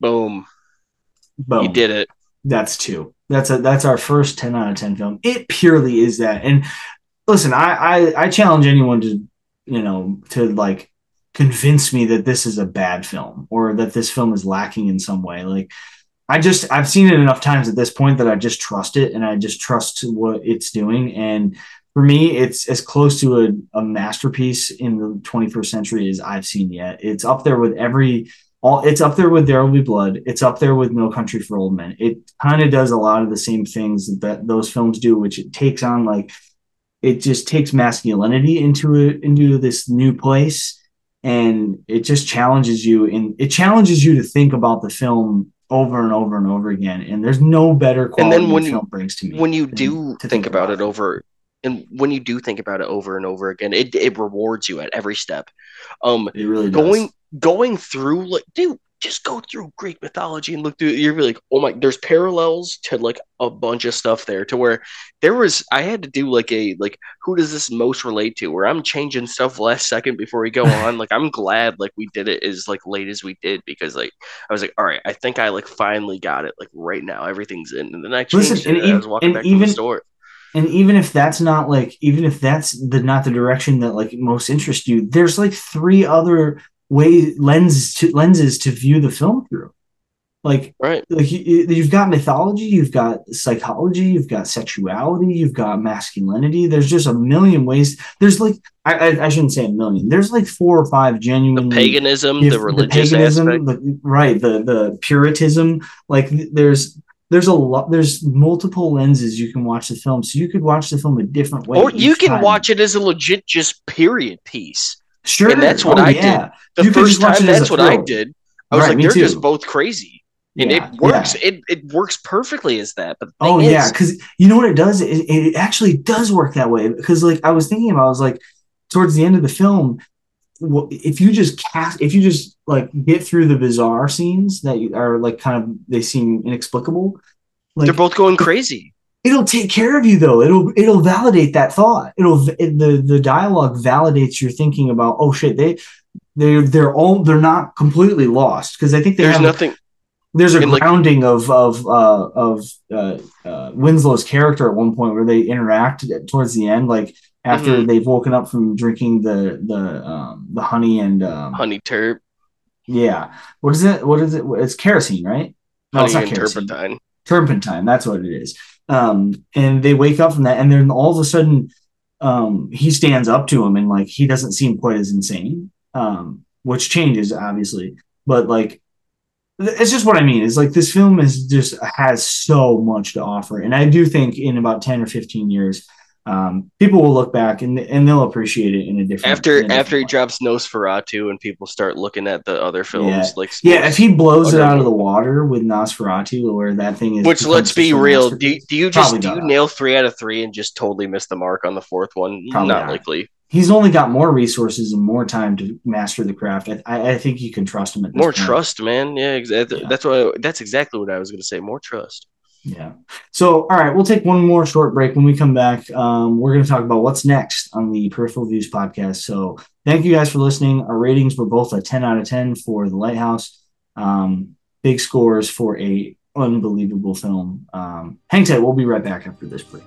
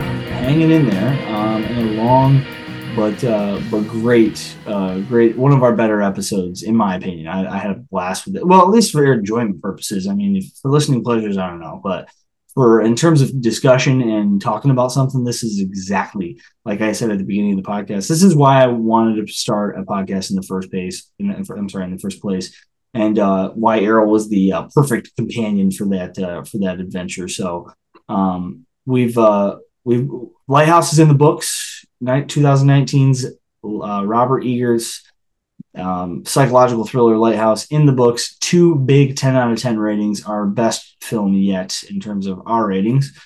Um, what do we got next, Erroll? Upcoming on the Peripheral Views podcast, our ninth episode is going to be the second installment in our music series. And uh, we're going to jump right into another one that's going to be a hell of a discussion. Um, Errol and I have been talking about Lupe Fiasco and his music for a very, very long time. We're talking 10 plus years. We've been talking this stuff together. So we decided, we landed on a, a starting place to introduce him into the discussion. uh, for the podcast. So, what we're going to kick things off with with him, with him, as an artist, and believe me, this will not be our last visitation. I, yeah, I was going to say very, very likely just the like literally that inter- introduction is a very good word for yeah. it. Yep, he's he's he's going to be circling back, circled back to um, probably multiple times. Not probably, definitely multiple times because um, he's just got a catalog that uh, it's just there's going to be this is going to be an undertaking too. I mean, for talk about being scared. Like this is a this is an album I'm going to just any of his work is going to be an undertaking to kind of piece apart. We're going to do the best damn job we can with that, um, and we're going to be talking Lupe Fiasco's "The Cool" by obviously Lupe Fiasco, released in 2007. Um, unbelievable album. Can't wait to talk about that one. Eventually, we should talk about some shit we don't like. I mean, I don't know. Well, I, yeah, yeah. You know what? Yeah, no, that's you're working shit idea. we don't like. Uh, well, what I think the way to do that is um, my my theory was when we do uh, content selections where you pick three and then I pick three and then we pick from each other's three. So that way, if you give me three shitty choices, we eventually have to do something that at least one of us doesn't like. Um, it eventually that will happen, but so far our interests are kind of like aligned pretty well on a lot of stuff. So it's going to be a while before we get something we don't like. But in the meantime, we'll just keep doing our deep dives on the stuff that we do like because uh, there's a lot to talk about out in the world in terms of our content. Um, beyond that episode, we really don't have anything in the book, so we're going to take a, uh, about a week or so to get that one together. It's also a massive undertaking because Lupe Fiasco's music is um, full of uh, the lyrics and the lyrical content is full I am, of double, triple, I, quadruple entendres. I am confident we could do an episode like just this long on the song "Failure." yeah, oh yeah, oh easily. I'm I like I'm not just this, not just that song. We could do it on a lot of his songs, just just the songs. But yeah, no, failure is a good example of one because that was that's that one's just chock full, as they say. But um, we'll start with mean. the cool. What? I said it's mean, soldier. Yeah, it's mean, soldier. That's right. Um, so that that's why we're going to kick it off. We're going to kick it off with the cool um, by Lupe Fiasco. Super pumped. It's a concept album. There's going to be a lot to talk about there. Talking um, about so, the uh, the history of uh, Michael Young history the, yeah, Michael Young, Michael Michael Young history, Michael Young history. That's what we're that's what we're diving into. That'll be uh, that'll probably be recorded. We're gonna spend about a week or a week and a half trying to get that together. That'll probably get recorded sometime at the end of next week, if not uh, the following week. And in that meantime, Erroll and I are going to do a little consulting, and we're going to come up with uh, our next couple episodes. So by the time that one is recorded, we will have a few on deck.